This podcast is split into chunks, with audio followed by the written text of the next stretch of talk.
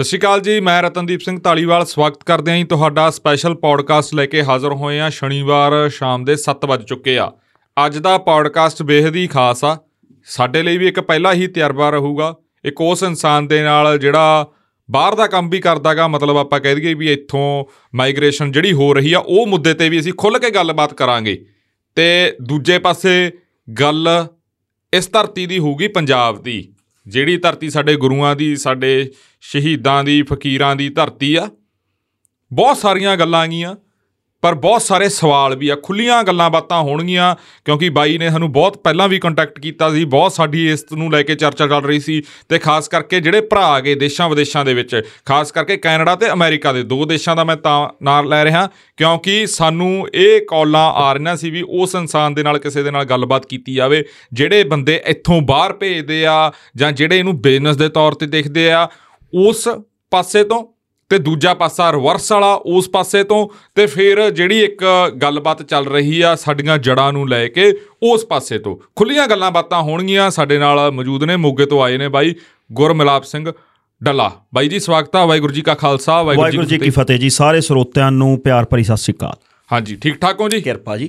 ਠੀਕ ਹੈ ਜੀ ਤੁਸੀਂ ਰਿਲੈਕਸ ਹੋ ਗਏ? ਬਾਈ ਜੀ ਕੋਈ ਨਹੀਂ। ਇਹਦਾ ਜਮਾਂ ਦੂਰੋਂ ਹੀ relax ਬਾਹਰ ਆ। ਦੂਰੋਂ ਚੱਕੀ ਜਾਣਗੇ ਬਾਹਰ। ਠੀਕ ਹੈ ਜੀ। ਹਾਂਜੀ ਬਾਈ ਸਵਾਲ ਤਾਂ ਦੇਖੋ ਹੈਗਾ ਬਹੁਤ ਜ਼ਿਆਦਾ ਤੁਹਾਡੇ ਲਈ। ਪਰ ਜਿਹੜਾ ਸਭ ਤੋਂ ਵੱਡਾ ਤੇ ਅਹਿਮ ਸਵਾਲ ਆ ਹਾਂਜੀ। ਮੈਂ ਥੋੜਾ ਜਿਹਾ ਤੁਹਾਡਾ ਪਿਛੋਕੜ ਜਾਣਨਾ ਚਾਹੂੰਗਾ। ਮਤਲਬ ਤੁਸੀਂ ਜੋ ਜੋ ਵੀ ਜਿਵੇਂ ਵੀ ਦੱਸਣਾਗਾ ਮੈਂ ਉਵੇਂ ਨਹੀਂ ਨਿੱਜੀ ਤੌਰ ਤੇ ਦੱਸਣਾ ਨਿੱਜੀ ਤੌਰ ਤੇ ਇਸ ਕੰਮ ਤੇ ਆਉਣ ਤੋਂ ਪਹਿਲਾਂ ਮਤਲਬ ਗੁਰਮਿਲਾਪ ਕੀ ਕਰਦਾ ਸੀ ਜਾਂ ਕਿਵੇਂ ਸੀ? ਸਿੰਪਲ ਪਰਿਵਾਰ ਦੇ ਬੱਚੇ ਆ ਜੀ ਜੱਟ ਫੈਮਿਲੀ ਨੂੰ ਬਿਲੋਂਗ ਕਰਨਾ ਛੋਟੇ ਜ਼ਿਮੀਦਾਰ ਫੈਮਿਲੀ ਆ ਸਾਡੀ। ਹਾਂਜੀ। ਪਰ ਇੱਕ ਪ੍ਰਮਾਤਮਾ ਦਾ ਕਰਮ ਸੀ ਵੀ ਮੇਰੇ ਫਾਦਰ ਸਾਹਿਬ ਗਵਰਨਮੈਂਟ EMPLOYE ਸੀ। ਜੀ। ਇਸ ਕਰਕੇ ਥੋੜੀ ਜੀ ਆਮ ਛੋਟੇ ਜ਼ਿਮੀਦਾਰਾਂ ਨਾਲੋਂ ਜ਼ਿੰਦਗੀ ਸੌਖੀ ਲੰਘੀ ਆ। ਹੂੰ। ਪਰ ਫੋਕਸ ਜ਼ਿਆਦਾ ਫਾਦਰ ਸਾਹਿਬ ਦਾ ਪੜ੍ਹਾਈ ਕਰਾਉਣ ਤੇ ਸੀ। ਮੈਂ ਬਹੁਤਾ ਨਹੀਂ ਪੜ੍ਹ ਸਕਿਆ। ਜੀ। ਪੜਿਆ ਵਾਂ ਪਰ ਇੱਕ ਹੁੰਦਾ ਵੀ ਮਨ ਲਾ ਕੇ ਪੜ੍ਹਨਾ ਇੱਕ ਹੁੰਦਾ ਵੀ ਧੱਕੇ ਨਾ ਪੜਾਉਣਾ ਹਾਂ। ਮੇਰੀ ਮੇਰਾ ਫੋਕਸ ਨਹੀਂ ਸੀ ਪੜ੍ਹਾਈ ਵੱਲ। ਜੀ। ਸੋ ਭੈਣਾਂ ਨੇ ਛੋਟੀਆਂ ਦੋ ਉਹਨਾਂ ਨੂੰ ਵਧੀਆ ਪੜਾਇਆ ਇੱਕ ਨੂੰ ਡਾਕਟਰ ਬਣਾਇਆ ਇੱਕ ਨੂੰ ਪਾਇਲਟ ਬਣਾਇਆ। ਹੂੰ। ਐਂਡ ਉਸ ਤੋਂ ਬਾਅਦ ਕਾਰੋਬਾਰ ਵੱਲ ਧਿਆਨ ਆਉ ਗਿਆ ਰਤਨ ਭਾਈ ਵੀ ਕਹਿੰਦੇ ਹੁੰਦੇ ਵੀ ਜਿਹੜਾ ਆਪਾਂ ਆਮ ਪਰਿਵਾਰਾਂ ਦੇ ਬੱਚੇ ਆ ਨਾ ਜੀ। ਉਹਨਾਂ ਨੇ ਆਪਦੇ ਪੇਰੈਂਟਸ ਨੂੰ ਸਾਰੀ ਜ਼ਿੰਦਗੀ ਸਟਰਗਲ ਕਰਦੇ ਨੂੰ ਦੇਖਿਆ ਹੁੰਦਾ ਫਾਈਨੈਂਸ਼ੀਅਲ ਸਟਰਗਲ ਹਾਂਜੀ। ਤੇ ਕਿਤੇ ਨਾ ਕਿਤੇ ਸਾਡੇ ਦਿਮਾਗ ਦੇ ਵਿੱਚ ਹੁੰਦਾ ਵੀ ਇਸ ਚੀਜ਼ ਚੋਂ ਕੱਢਦੀ ਆ ਆਪਦੇ ਮਾਪਿਓ ਨੂੰ। ਆਪਦੇ ਆਪ ਨੂੰ ਵੀ ਤੇ ਮਾਪਿਓ ਨੂੰ ਵੀ। ਸੋ ਉਹਦੇ ਲਈ ਪਹਿਲੀ ਚੋਣ ਇਹੀ ਸੀ ਵੀ ਬਾਹਰ ਨਿਕਲ ਜੀਏ ਬਾਹਰ ਗਿਆ ਵੀ। ਮੈਂ 12 ਚ ਚਲੇ ਗਿਆ ਸੀ ਜੀ ਕੈਨੇਡਾ ਪੱਕੇ ਤੌਰ ਤੇ। ਜੀ। ਤੇ ਉੱਥੇ ਜਾ ਕੇ ਮਿਹਨਤ ਬਹੁਤ ਕਰਨੀ ਪਈ। ਹੂੰ। ਸਾਲ ਕੁ ਜੀ ਮੈਨੂੰ ਐਂ ਲੱਗੇ ਵੀ ਇੰਨੇ ਜੋਗਾ ਤਾਂ ਮੈਂ ਹੈ ਨਹੀਂ ਇੰਨੀ ਮਿਹਨਤ ਨਹੀਂ ਹੋਣੀ। ਹੂੰ।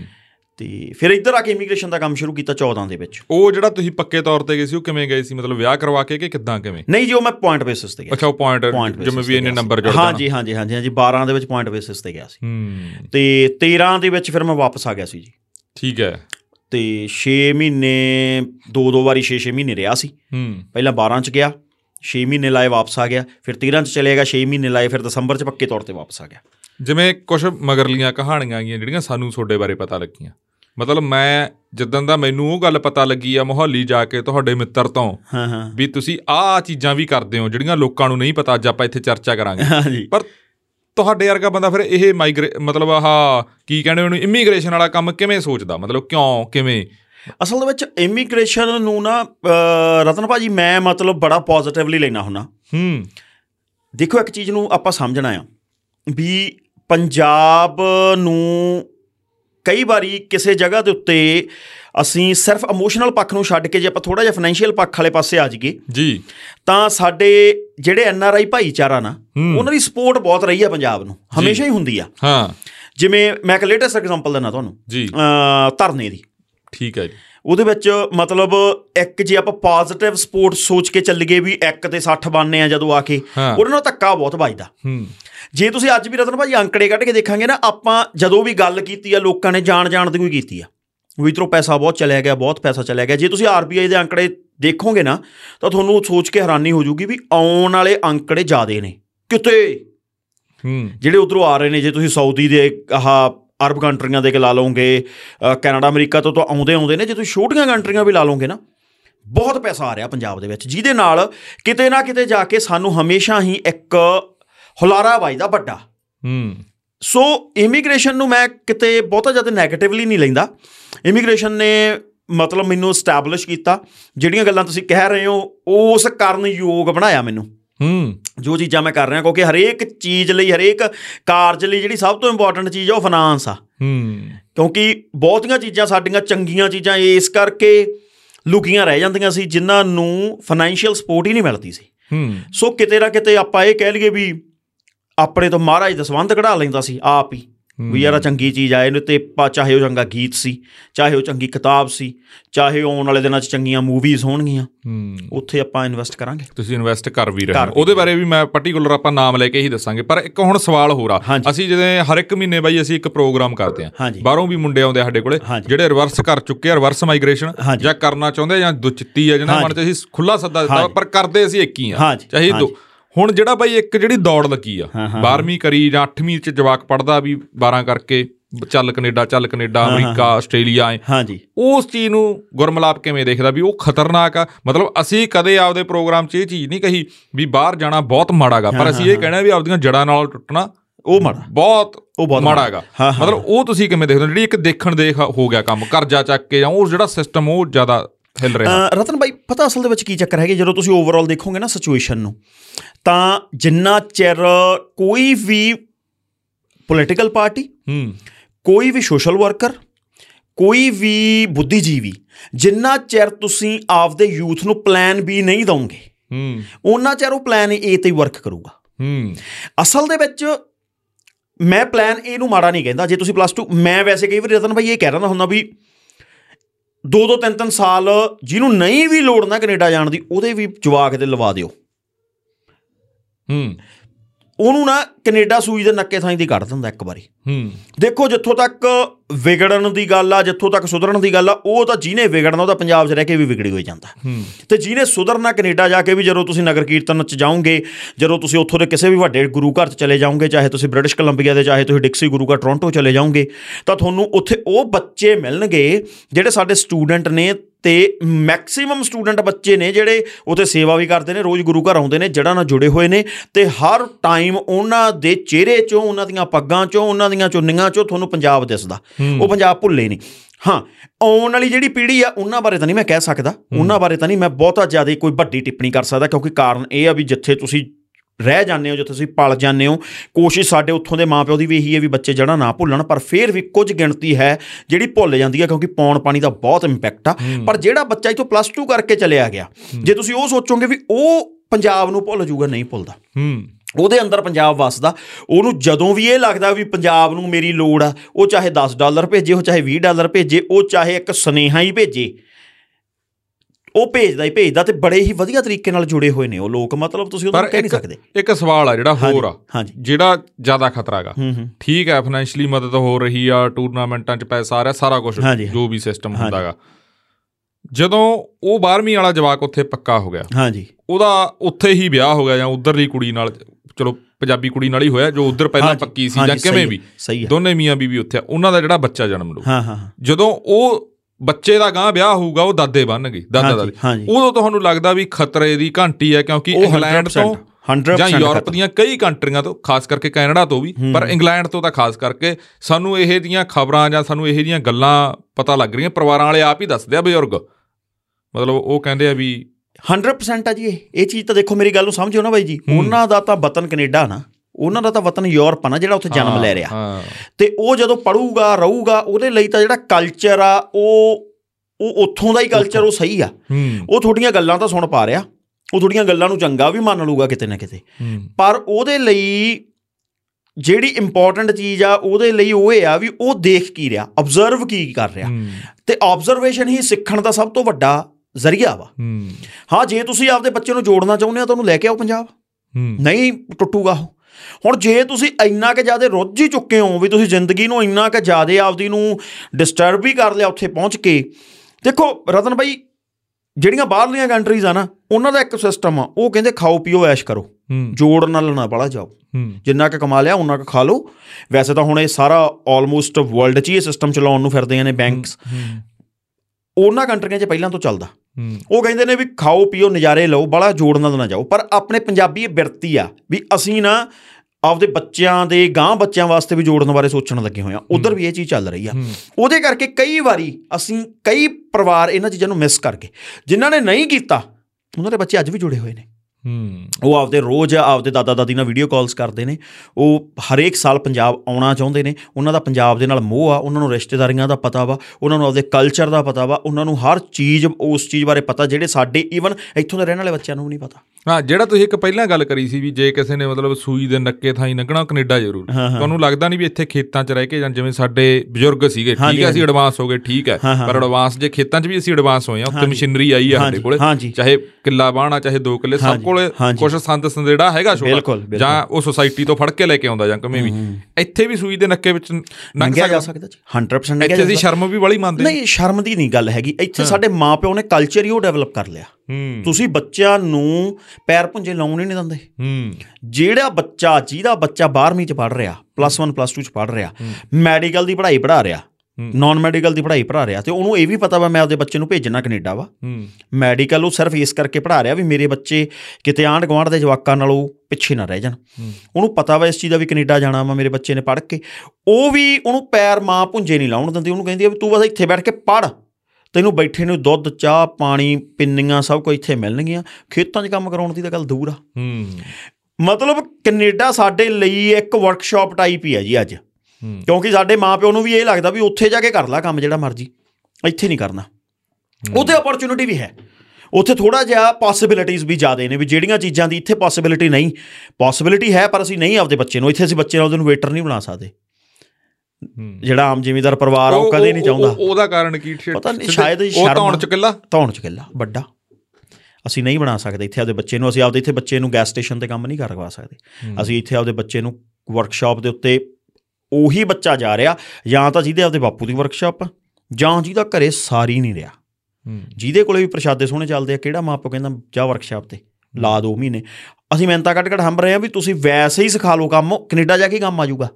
ਵੀ ਤੁਸੀਂ ਉਹ ਗੱਡੀਆਂ ਵਾਲੇ ਕੰਮ 'ਚ ਹੱਥ ਸਿੱਧਾ ਕਰਾ ਲਓ ਰੈਫਰੀਜਰੇਸ਼ਨ ਵਾਲੇ ਕੰਮ 'ਚ ਹੱਥ ਸਿੱਧਾ ਕਰਾ ਲਓ ਨਹੀਂ ਭੇਜ ਰਹੇ। ਹੂੰ। ਉਹ ਕਹਿੰਦੇ ਐਵੇਂ ਕਿਸੇ ਦੀ ਤਾਬੇਦਾਰੀ ਕਰੀ ਜਾਣੀ ਉੱਥੇ ਜਾ ਕੇ ਕਰ ਲਿਓ।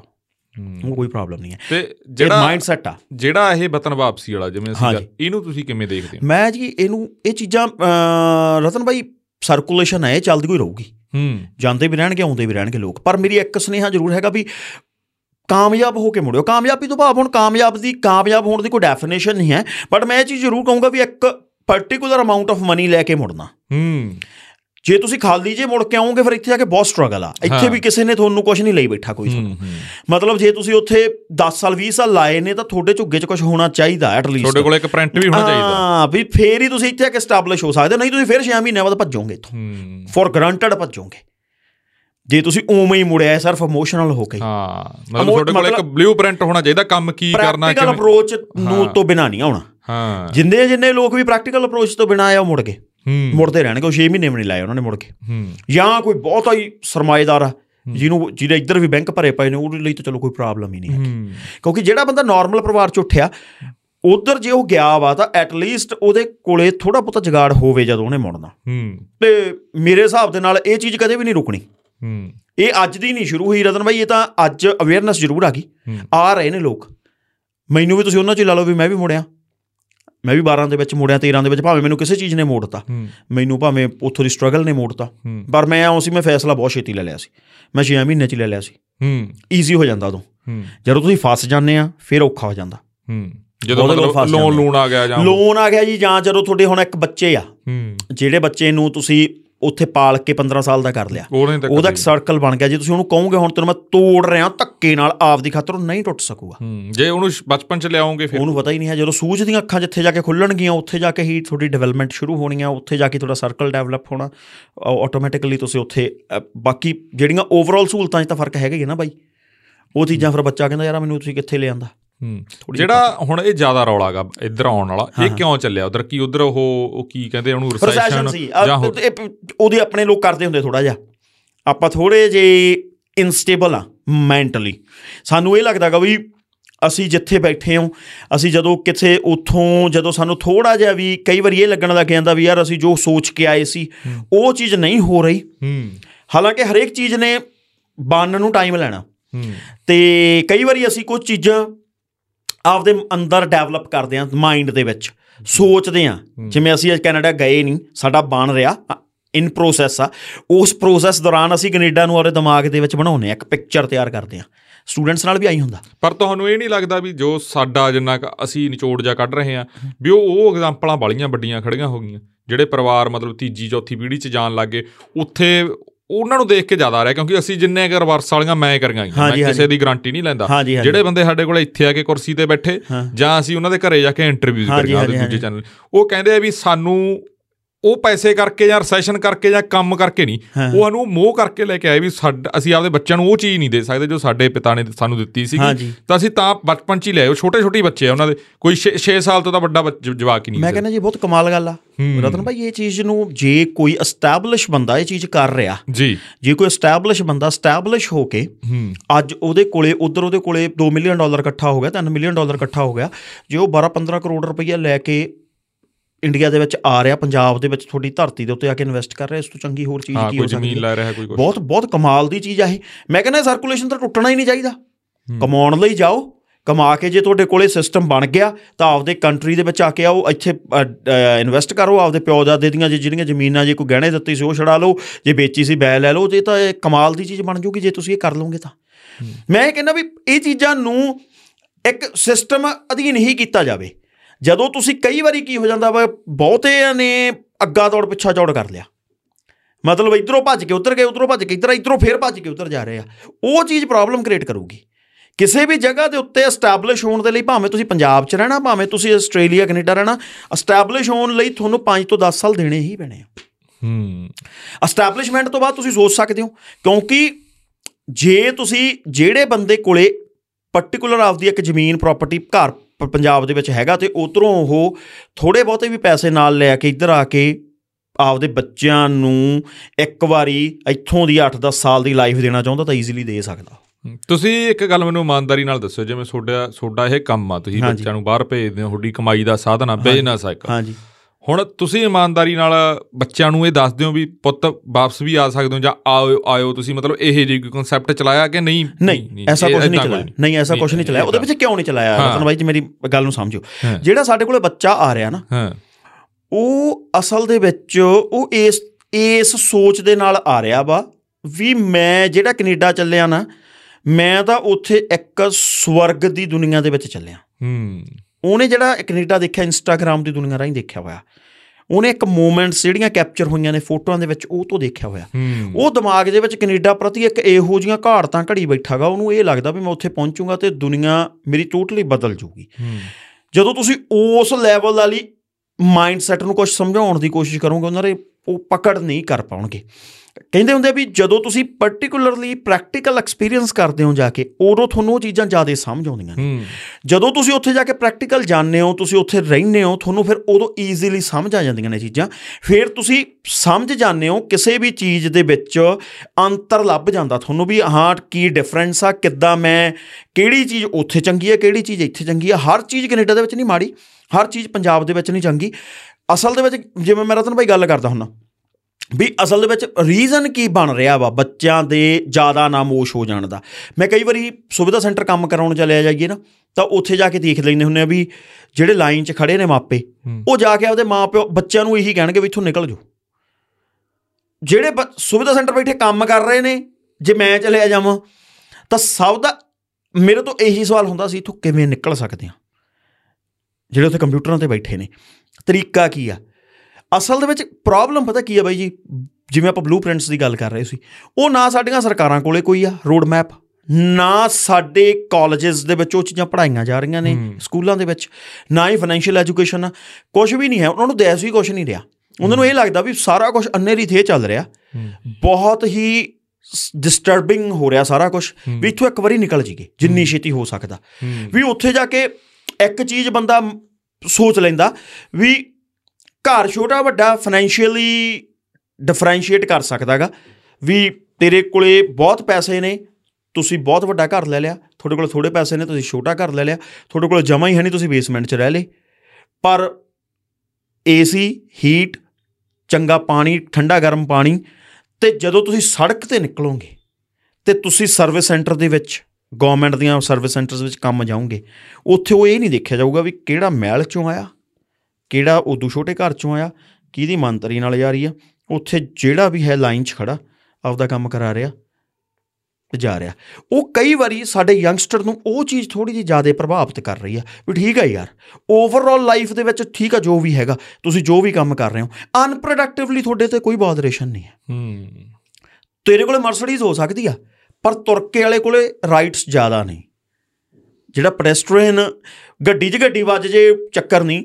ਗੱਡੀ ਵਾਲਾ ਤੁਰੇ ਜਾਂਦੇ ਨੂੰ ਮੱਤ ਦੇਵੇ ਕੋਈ ਸੁਣਵਾਈ ਨਹੀਂ। ਉੱਥੇ ਕਿਤੇ ਨਾ ਕਿਤੇ ਜਾ ਕੇ ਚੀਜ਼ਾਂ ਕਈ ਵਾਰੀ ਤੁਸੀਂ ਉਹਨਾਂ ਨੂੰ ਸੌਟ ਆਊਟ ਨਹੀਂ ਕਰ ਪਾਉਂਦੇ। ਤੁਸੀਂ ਸਮਝਾ ਨਹੀਂ ਪਾਉਂਦੇ ਉਹਨਾਂ ਨੂੰ ਵੀ ਹਾਂ ਇਹਨਾਂ ਦਾ ਤੁਸੀਂ ਕਿਵੇਂ ਫੇਰ ਬਦਲ ਲੱਭੋਗੇ। ਇਹਦੇ ਲਈ ਆਪਾਂ ਨੂੰ ਕਿਤੇ ਨਾ ਕਿਤੇ ਰੋਡ ਮੈਪ ਤਿਆਰ ਕਰਨਾ ਹੀ ਪਊਗਾ। ਸਾਡੀਆਂ ਸਰਕਾਰਾਂ ਨੂੰ ਤੁਹਾਨੂੰ ਇਹ ਲੱਗਦਾਗਾ ਵੀ ਉੱਥੇ ਹੈਲਥ ਵਾਲਾ ਤੇ ਆ ਜਿਹੜਾ ਤੁਸੀਂ ਕਿਹਾ ਡਰੱਗ ਵਾਲਾ ਵੀ ਵਿੱਚ ਵਾੜ ਲਓ ਦੂਜਾ ਗੈਂਗਸਟਰ ਵਾਲਾ ਸਾਰਾ ਵੀ ਉਧਰ ਫੁੱਲ ਹੀ ਆ ਜੀ। ਨਹੀਂ ਨਹੀਂ ਸੋਲਵ ਹੋ ਜਾਂਦਾ ਛੇਤੀ। ਨਹੀਂ ਹੁੰਦਾ। ਨਹੀਂ ਹੁੰਦਾ ਨਾ? ਹਾਂ। ਅਸਲ ਵਿੱਚ ਕਿਉਂ ਨਹੀਂ? ਉਹ ਉਹ ਚੀਜ਼ ਤਾਂ ਸੋਲਵ ਹੋਣੀ ਹੀ ਨਹੀਂ ਨਾ ਜੀ। ਉਹ ਤਾਂ ਚੀਜ਼ ਜੇ ਤੁਸੀਂ ਸਰਕਾਰਾਂ ਤੋਂ ਹੀ ਸੋਚੀ ਬੈਠੇ ਆ ਵੀ ਡਰੱਗ ਸੋਲਵ ਕਰ ਦੂਗੀ ਕੋਈ ਗਵਰਨਮੈਂਟ ਕੋਈ ਵੀ ਨਹੀਂ ਕਰ ਪਾ ਰਹੀ। ਯੂਐਸ ਵੀ ਨਹੀਂ ਕਰ ਪਾ ਰਹੀ। ਕੈਨੇਡਾ ਦੀ 3 4 ਕਰੋੜ ਆਬਾਦੀ ਆ। ਆਪਣੇ ਨਾਲੋਂ ਥੋੜੀ ਵੱਧ ਆਪਣੀ 3 ਕਰੋੜ ਆ। ਪੰਜਾਬ ਦੀ ਉਹਨਾਂ ਦੀ ਪੰਜਾਬ 4 ਕਰੋੜ ਆ। ਤੇ ਡਰੱਗ ਨਾਲ ਜਿਹੜੀਆਂ ਮੌਤਾਂ ਨੇ ਓਵਰਡੋਜ਼ ਨਾਲ ਕੈਨੇਡਾ ਦੇ ਵਿੱਚ ਮੇਰੇ ਹਿਸਾਬ ਨਾਲ 25 30 ਹਜ਼ਾਰ ਮੌਤ ਆ ਸਾਲ ਦੀ। ਜਿਹੜੇ ਇਹ ਮੁੰਡਿਆਂ ਨੂੰ ਬੱਚਿਆਂ ਨੂੰ ਦਿਲ ਦੇ ਦੌਰੇ ਪਾ ਰਹੇ ਇਹਦਾ ਕਾਰਨ ਡਰੱਗ? ਡਰੱਗ। ਦਿਲ ਦੇ ਦੌਰੇ ਵਾਲਾ ਤਾਂ ਜੀ ਸਿਸਟਮ ਹੀ ਇਹ ਇਹ ਠੰਡ ਠੰਡ ਵਾਲਾ ਨਹੀਂ ਚੱਕਰ? ਨਾ ਨਾ ਜੀ ਇਹ ਚੀਜ਼ਾਂ ਠੰਡ ਕਿਤੇ ਹੁਣ ਪੈਣ ਲੱਗੀ ਹੁਣ ਤਾਂ ਘਟੀ ਆ। ਠੰਡ ਤਾਂ ਅੱਜ ਤੋਂ ਜੇ ਤੁਸੀਂ 20 ਸਾਲ ਮਗਰ ਚਲੇ ਜਾਓਗੇ ਤਾਂ ਜ਼ਿਆਦੇ ਸੀ ਸਨੋ ਜ਼ਿਆਦੇ ਪੈਂਦੀ ਸੀ ਅੱਜ ਘਟੀ ਆ ਉਹ। ਇਹ ਅਸਲ ਦੇ ਵਿੱਚ ਜਿਹੜਾ ਮੇਜਰ ਕੰਮ ਹੋਇਆ ਹੀ ਇਹ ਆ ਵੀ ਕੁਝ ਚੀਜ਼ਾਂ ਉੱਥੇ ਸਾਡੇ ਵਾਲਿਆਂ ਨੂੰ ਇੱਥੋਂ ਵਾਲੀਆਂ ਪ੍ਰੋਵਾਈਡ ਕੀਤੀਆਂ ਜਾ ਰਹੀਆਂ ਨੇ। ਸਿੰਥੈਟਿਕ ਬਣਾ ਕੇ। ਹੂੰ। ਉਹਦੇ ਕਰਕੇ ਇਹ ਵੱਡੀ ਪ੍ਰੋਬਲਮ ਤੁਸੀਂ ਦੇਖੋਗੇ ਜੇ ਦਿਲ ਦੇ ਦੌਰੇ 10 ਨਿਊਜ਼ ਆ ਤੇ ਪਹਿਲੀ ਗੱਲ ਤਾਂ 10 ਹੀ ਮੁੰਡਿਆਂ ਦੀਆਂ ਹੋਣਗੀਆਂ। ਹੂੰ। ਕੀ ਕਹਣਾ 100 ਮਗਰ ਇੱਕ ਕੁੜੀ ਦੀ ਹੋਵੇ। ਕੁੜੀਆਂ ਨੂੰ ਕਿਉਂ ਨਹੀਂ ਪੈ ਰਹੇ? ਠੰਡ ਤਾਂ ਕੁੜੀਆਂ ਲਈ ਵੀ ਆ। ਹੂੰ। ਸਟ੍ਰੈਸ ਤਾਂ ਕੁੜੀਆਂ ਲਈ ਵੀ ਆ। ਕੁੜੀਆਂ ਨੂੰ ਤਾਂ ਨਹੀਂ ਪੈਂਦਾ ਦਿਲ ਦਾ ਦੌਰਾ। ਪਰ ਅੱਜ ਦਾ ਜਿਹੜਾ ਨੌਜਵਾਨ ਕੈਨੇਡਾ ਅਮਰੀਕਾ ਬੈਠਾਗਾ। ਕੈਨੇਡਾ ਦੀ ਖਾਸ ਗੱਲ ਕਰੂੰ ਚਾਹੇ ਕੁੜੀ ਚਾਹੇ ਮੁੰਡਾ। ਉਹ ਤੁਹਾਨੂੰ ਲੱਗਦਾ ਜ਼ਿਆਦਾ ਡਿਪਰੈਸ਼ਨ ਦੇ ਵਿੱਚ ਜਾ ਰਿਹਾ ਜ਼ਿਆਦਾ ਟੈਨਸ਼ਨ ਦੇ ਵਿੱਚ? ਇਹ ਜੀਆਂ ਗੱਲਾਂ ਕਿਉਂਕਿ ਪਿਛਲੇ ਦਿਨਾਂ ਦੇ ਵਿੱਚ ਬਹੁਤ ਖਬਰਾਂ ਸੀ ਕਾਉਂਸਲਿੰਗ ਵਾਲੇ ਸਾਨੂੰ ਫੋਨ ਕਰਦੇ ਹੋ ਕਹਿੰਦੇ ਸਾਨੂੰ ਅੱਜ ਇੰਨੇ ਫੋਨ ਆਏ ਅੱਜ ਇੰਨੇ ਫੋਨ ਆਏ। ਦੇਖੋ ਡਿਪਰੈਸ਼ਨ ਹੈਗਾ ਉੱਥੇ। ਹੂੰ। ਇਹ ਮੈਂ ਇੱਕ ਇੰਟਰਵਿਊ ਦੇ ਵਿੱਚ ਪਹਿਲਾਂ ਵੀ ਬੋਲਿਆ ਸੀ ਵੀ ਇਹ ਉੱਥੋਂ ਦੇ ਗਵਰਨਮੈਂਟ ਦੇ ਅੰਕੜੇ ਆ ਮੇਰੇ ਨਹੀਂ ਵੀ 85% ਨਾਰਥ ਅਮਰੀਕਾ ਜਿਹੜਾ ਹੈਗਾ ਸਭ ਤੋਂ ਵੱਧ ਦੁਨੀਆ ਦੀ ਡਿਪਰੈਸ਼ਨ ਦੀ ਗੋਲੀ ਨਾਰਥ ਅਮਰੀਕਾ 'ਚ ਹੀ ਵਿਕਦੀ ਆ। ਹੂੰ। ਉਹਦੇ ਪਿੱਛੇ ਸਭ ਤੋਂ ਵੱਡੇ ਦੋ ਕਾਰਨ ਨੇ। ਹੂੰ। ਇੱਕ ਤਾਂ ਮੌਸਮ। ਹੂੰ। ਉੱਥੇ ਸੀਜ਼ਨਲ ਡਿਪਰੈਸ਼ਨ ਬਹੁਤ ਆ। ਕਿਉਂਕਿ ਜਿਹੜੀ ਠੰਡ ਆ ਬਹੁਤ ਲੰਮਾ ਸਮਾਂ ਰਹਿੰਦੀ ਆ। ਜੀ। ਐਂਡ ਅਸੀਂ ਇੱਥੋਂ ਗਏ ਆ ਧੁੱਪਾਂ ਸੇਕਦੇ ਤੇ ਉੱਥੇ ਧੁੱਪ ਸੇਕਣ ਬਾਰੇ ਤਾਂ ਤੁਸੀਂ ਸੋਚ ਨਹੀਂ ਸਕਦੇ ਹੁਣ ਮਾਈਨਸ 20 ਡਿਗਰੀ 'ਚ ਕਿਹੜਾ ਬੰਦਾ ਧੁੱਪ ਸੇਕ ਲੂਗਾ ਜੀ। ਤੇ ਉਹਦੇ ਕਰਕੇ ਇੱਕ ਸੀਜ਼ਨਲ ਡਿਪਰੈਸ਼ਨ ਹੈਗਾ। ਦੂਸਰੀ ਚੀਜ਼ ਮੈਂ ਫੇਰ ਇਹ ਕਹੂੰਗਾ ਵੀ ਇੰਪ੍ਰੈਕਟੀਕਲ ਅਪਰੋਚ ਜਦੋਂ ਤੁਸੀਂ ਕੈਨੇਡਾ ਬਾਰੇ ਦਿਮਾਗ ਦੇ ਵਿੱਚ ਇਹ ਸੋਚ ਕੇ ਗਏ ਹੋ ਜਦੋਂ ਤੁਸੀਂ ਕੈਨੇਡਾ ਬਾਰੇ ਇੱਥੇ ਬੈਠ ਕੇ ਘਾੜਤਾ ਘੜ ਰਹੇ ਹੋ ਵੀ ਮੈਂ ਤਾਂ ਬਸ ਉੱਥੇ ਜਾਣਾ 에ਅਰਪੋਰਟ ਤੋਂ ਮੈਨੂੰ ਕੰਮ ਮਿਲ ਜਾਣਾ ਮੈਂ ਤਾਂ ਬੜੇ ਸੋਹਣੇ ਪੈਸੇ ਕਮਾਉਣੇ ਆ ਆਪਦੀ ਸ਼ਾਪਿੰਗ ਆਪਦੀ ਜ਼ਿੰਦਗੀ ਆਪਦਾ ਨਹੀਂ। ਇਹ ਲਾਈਫ ਨਹੀਂ ਗਈ ਉੱਥੋਂ ਦੀ ਸੱਚਾਈ। ਪਹਿਲੇ 5 ਸਾਲ ਕੈਨੇਡਾ ਦੀ ਜਿਹੜੀ ਲਾਈਫ ਆ ਉਹ ਬਹੁਤ ਬਹੁਤ ਸਟਰਗਲ ਆ।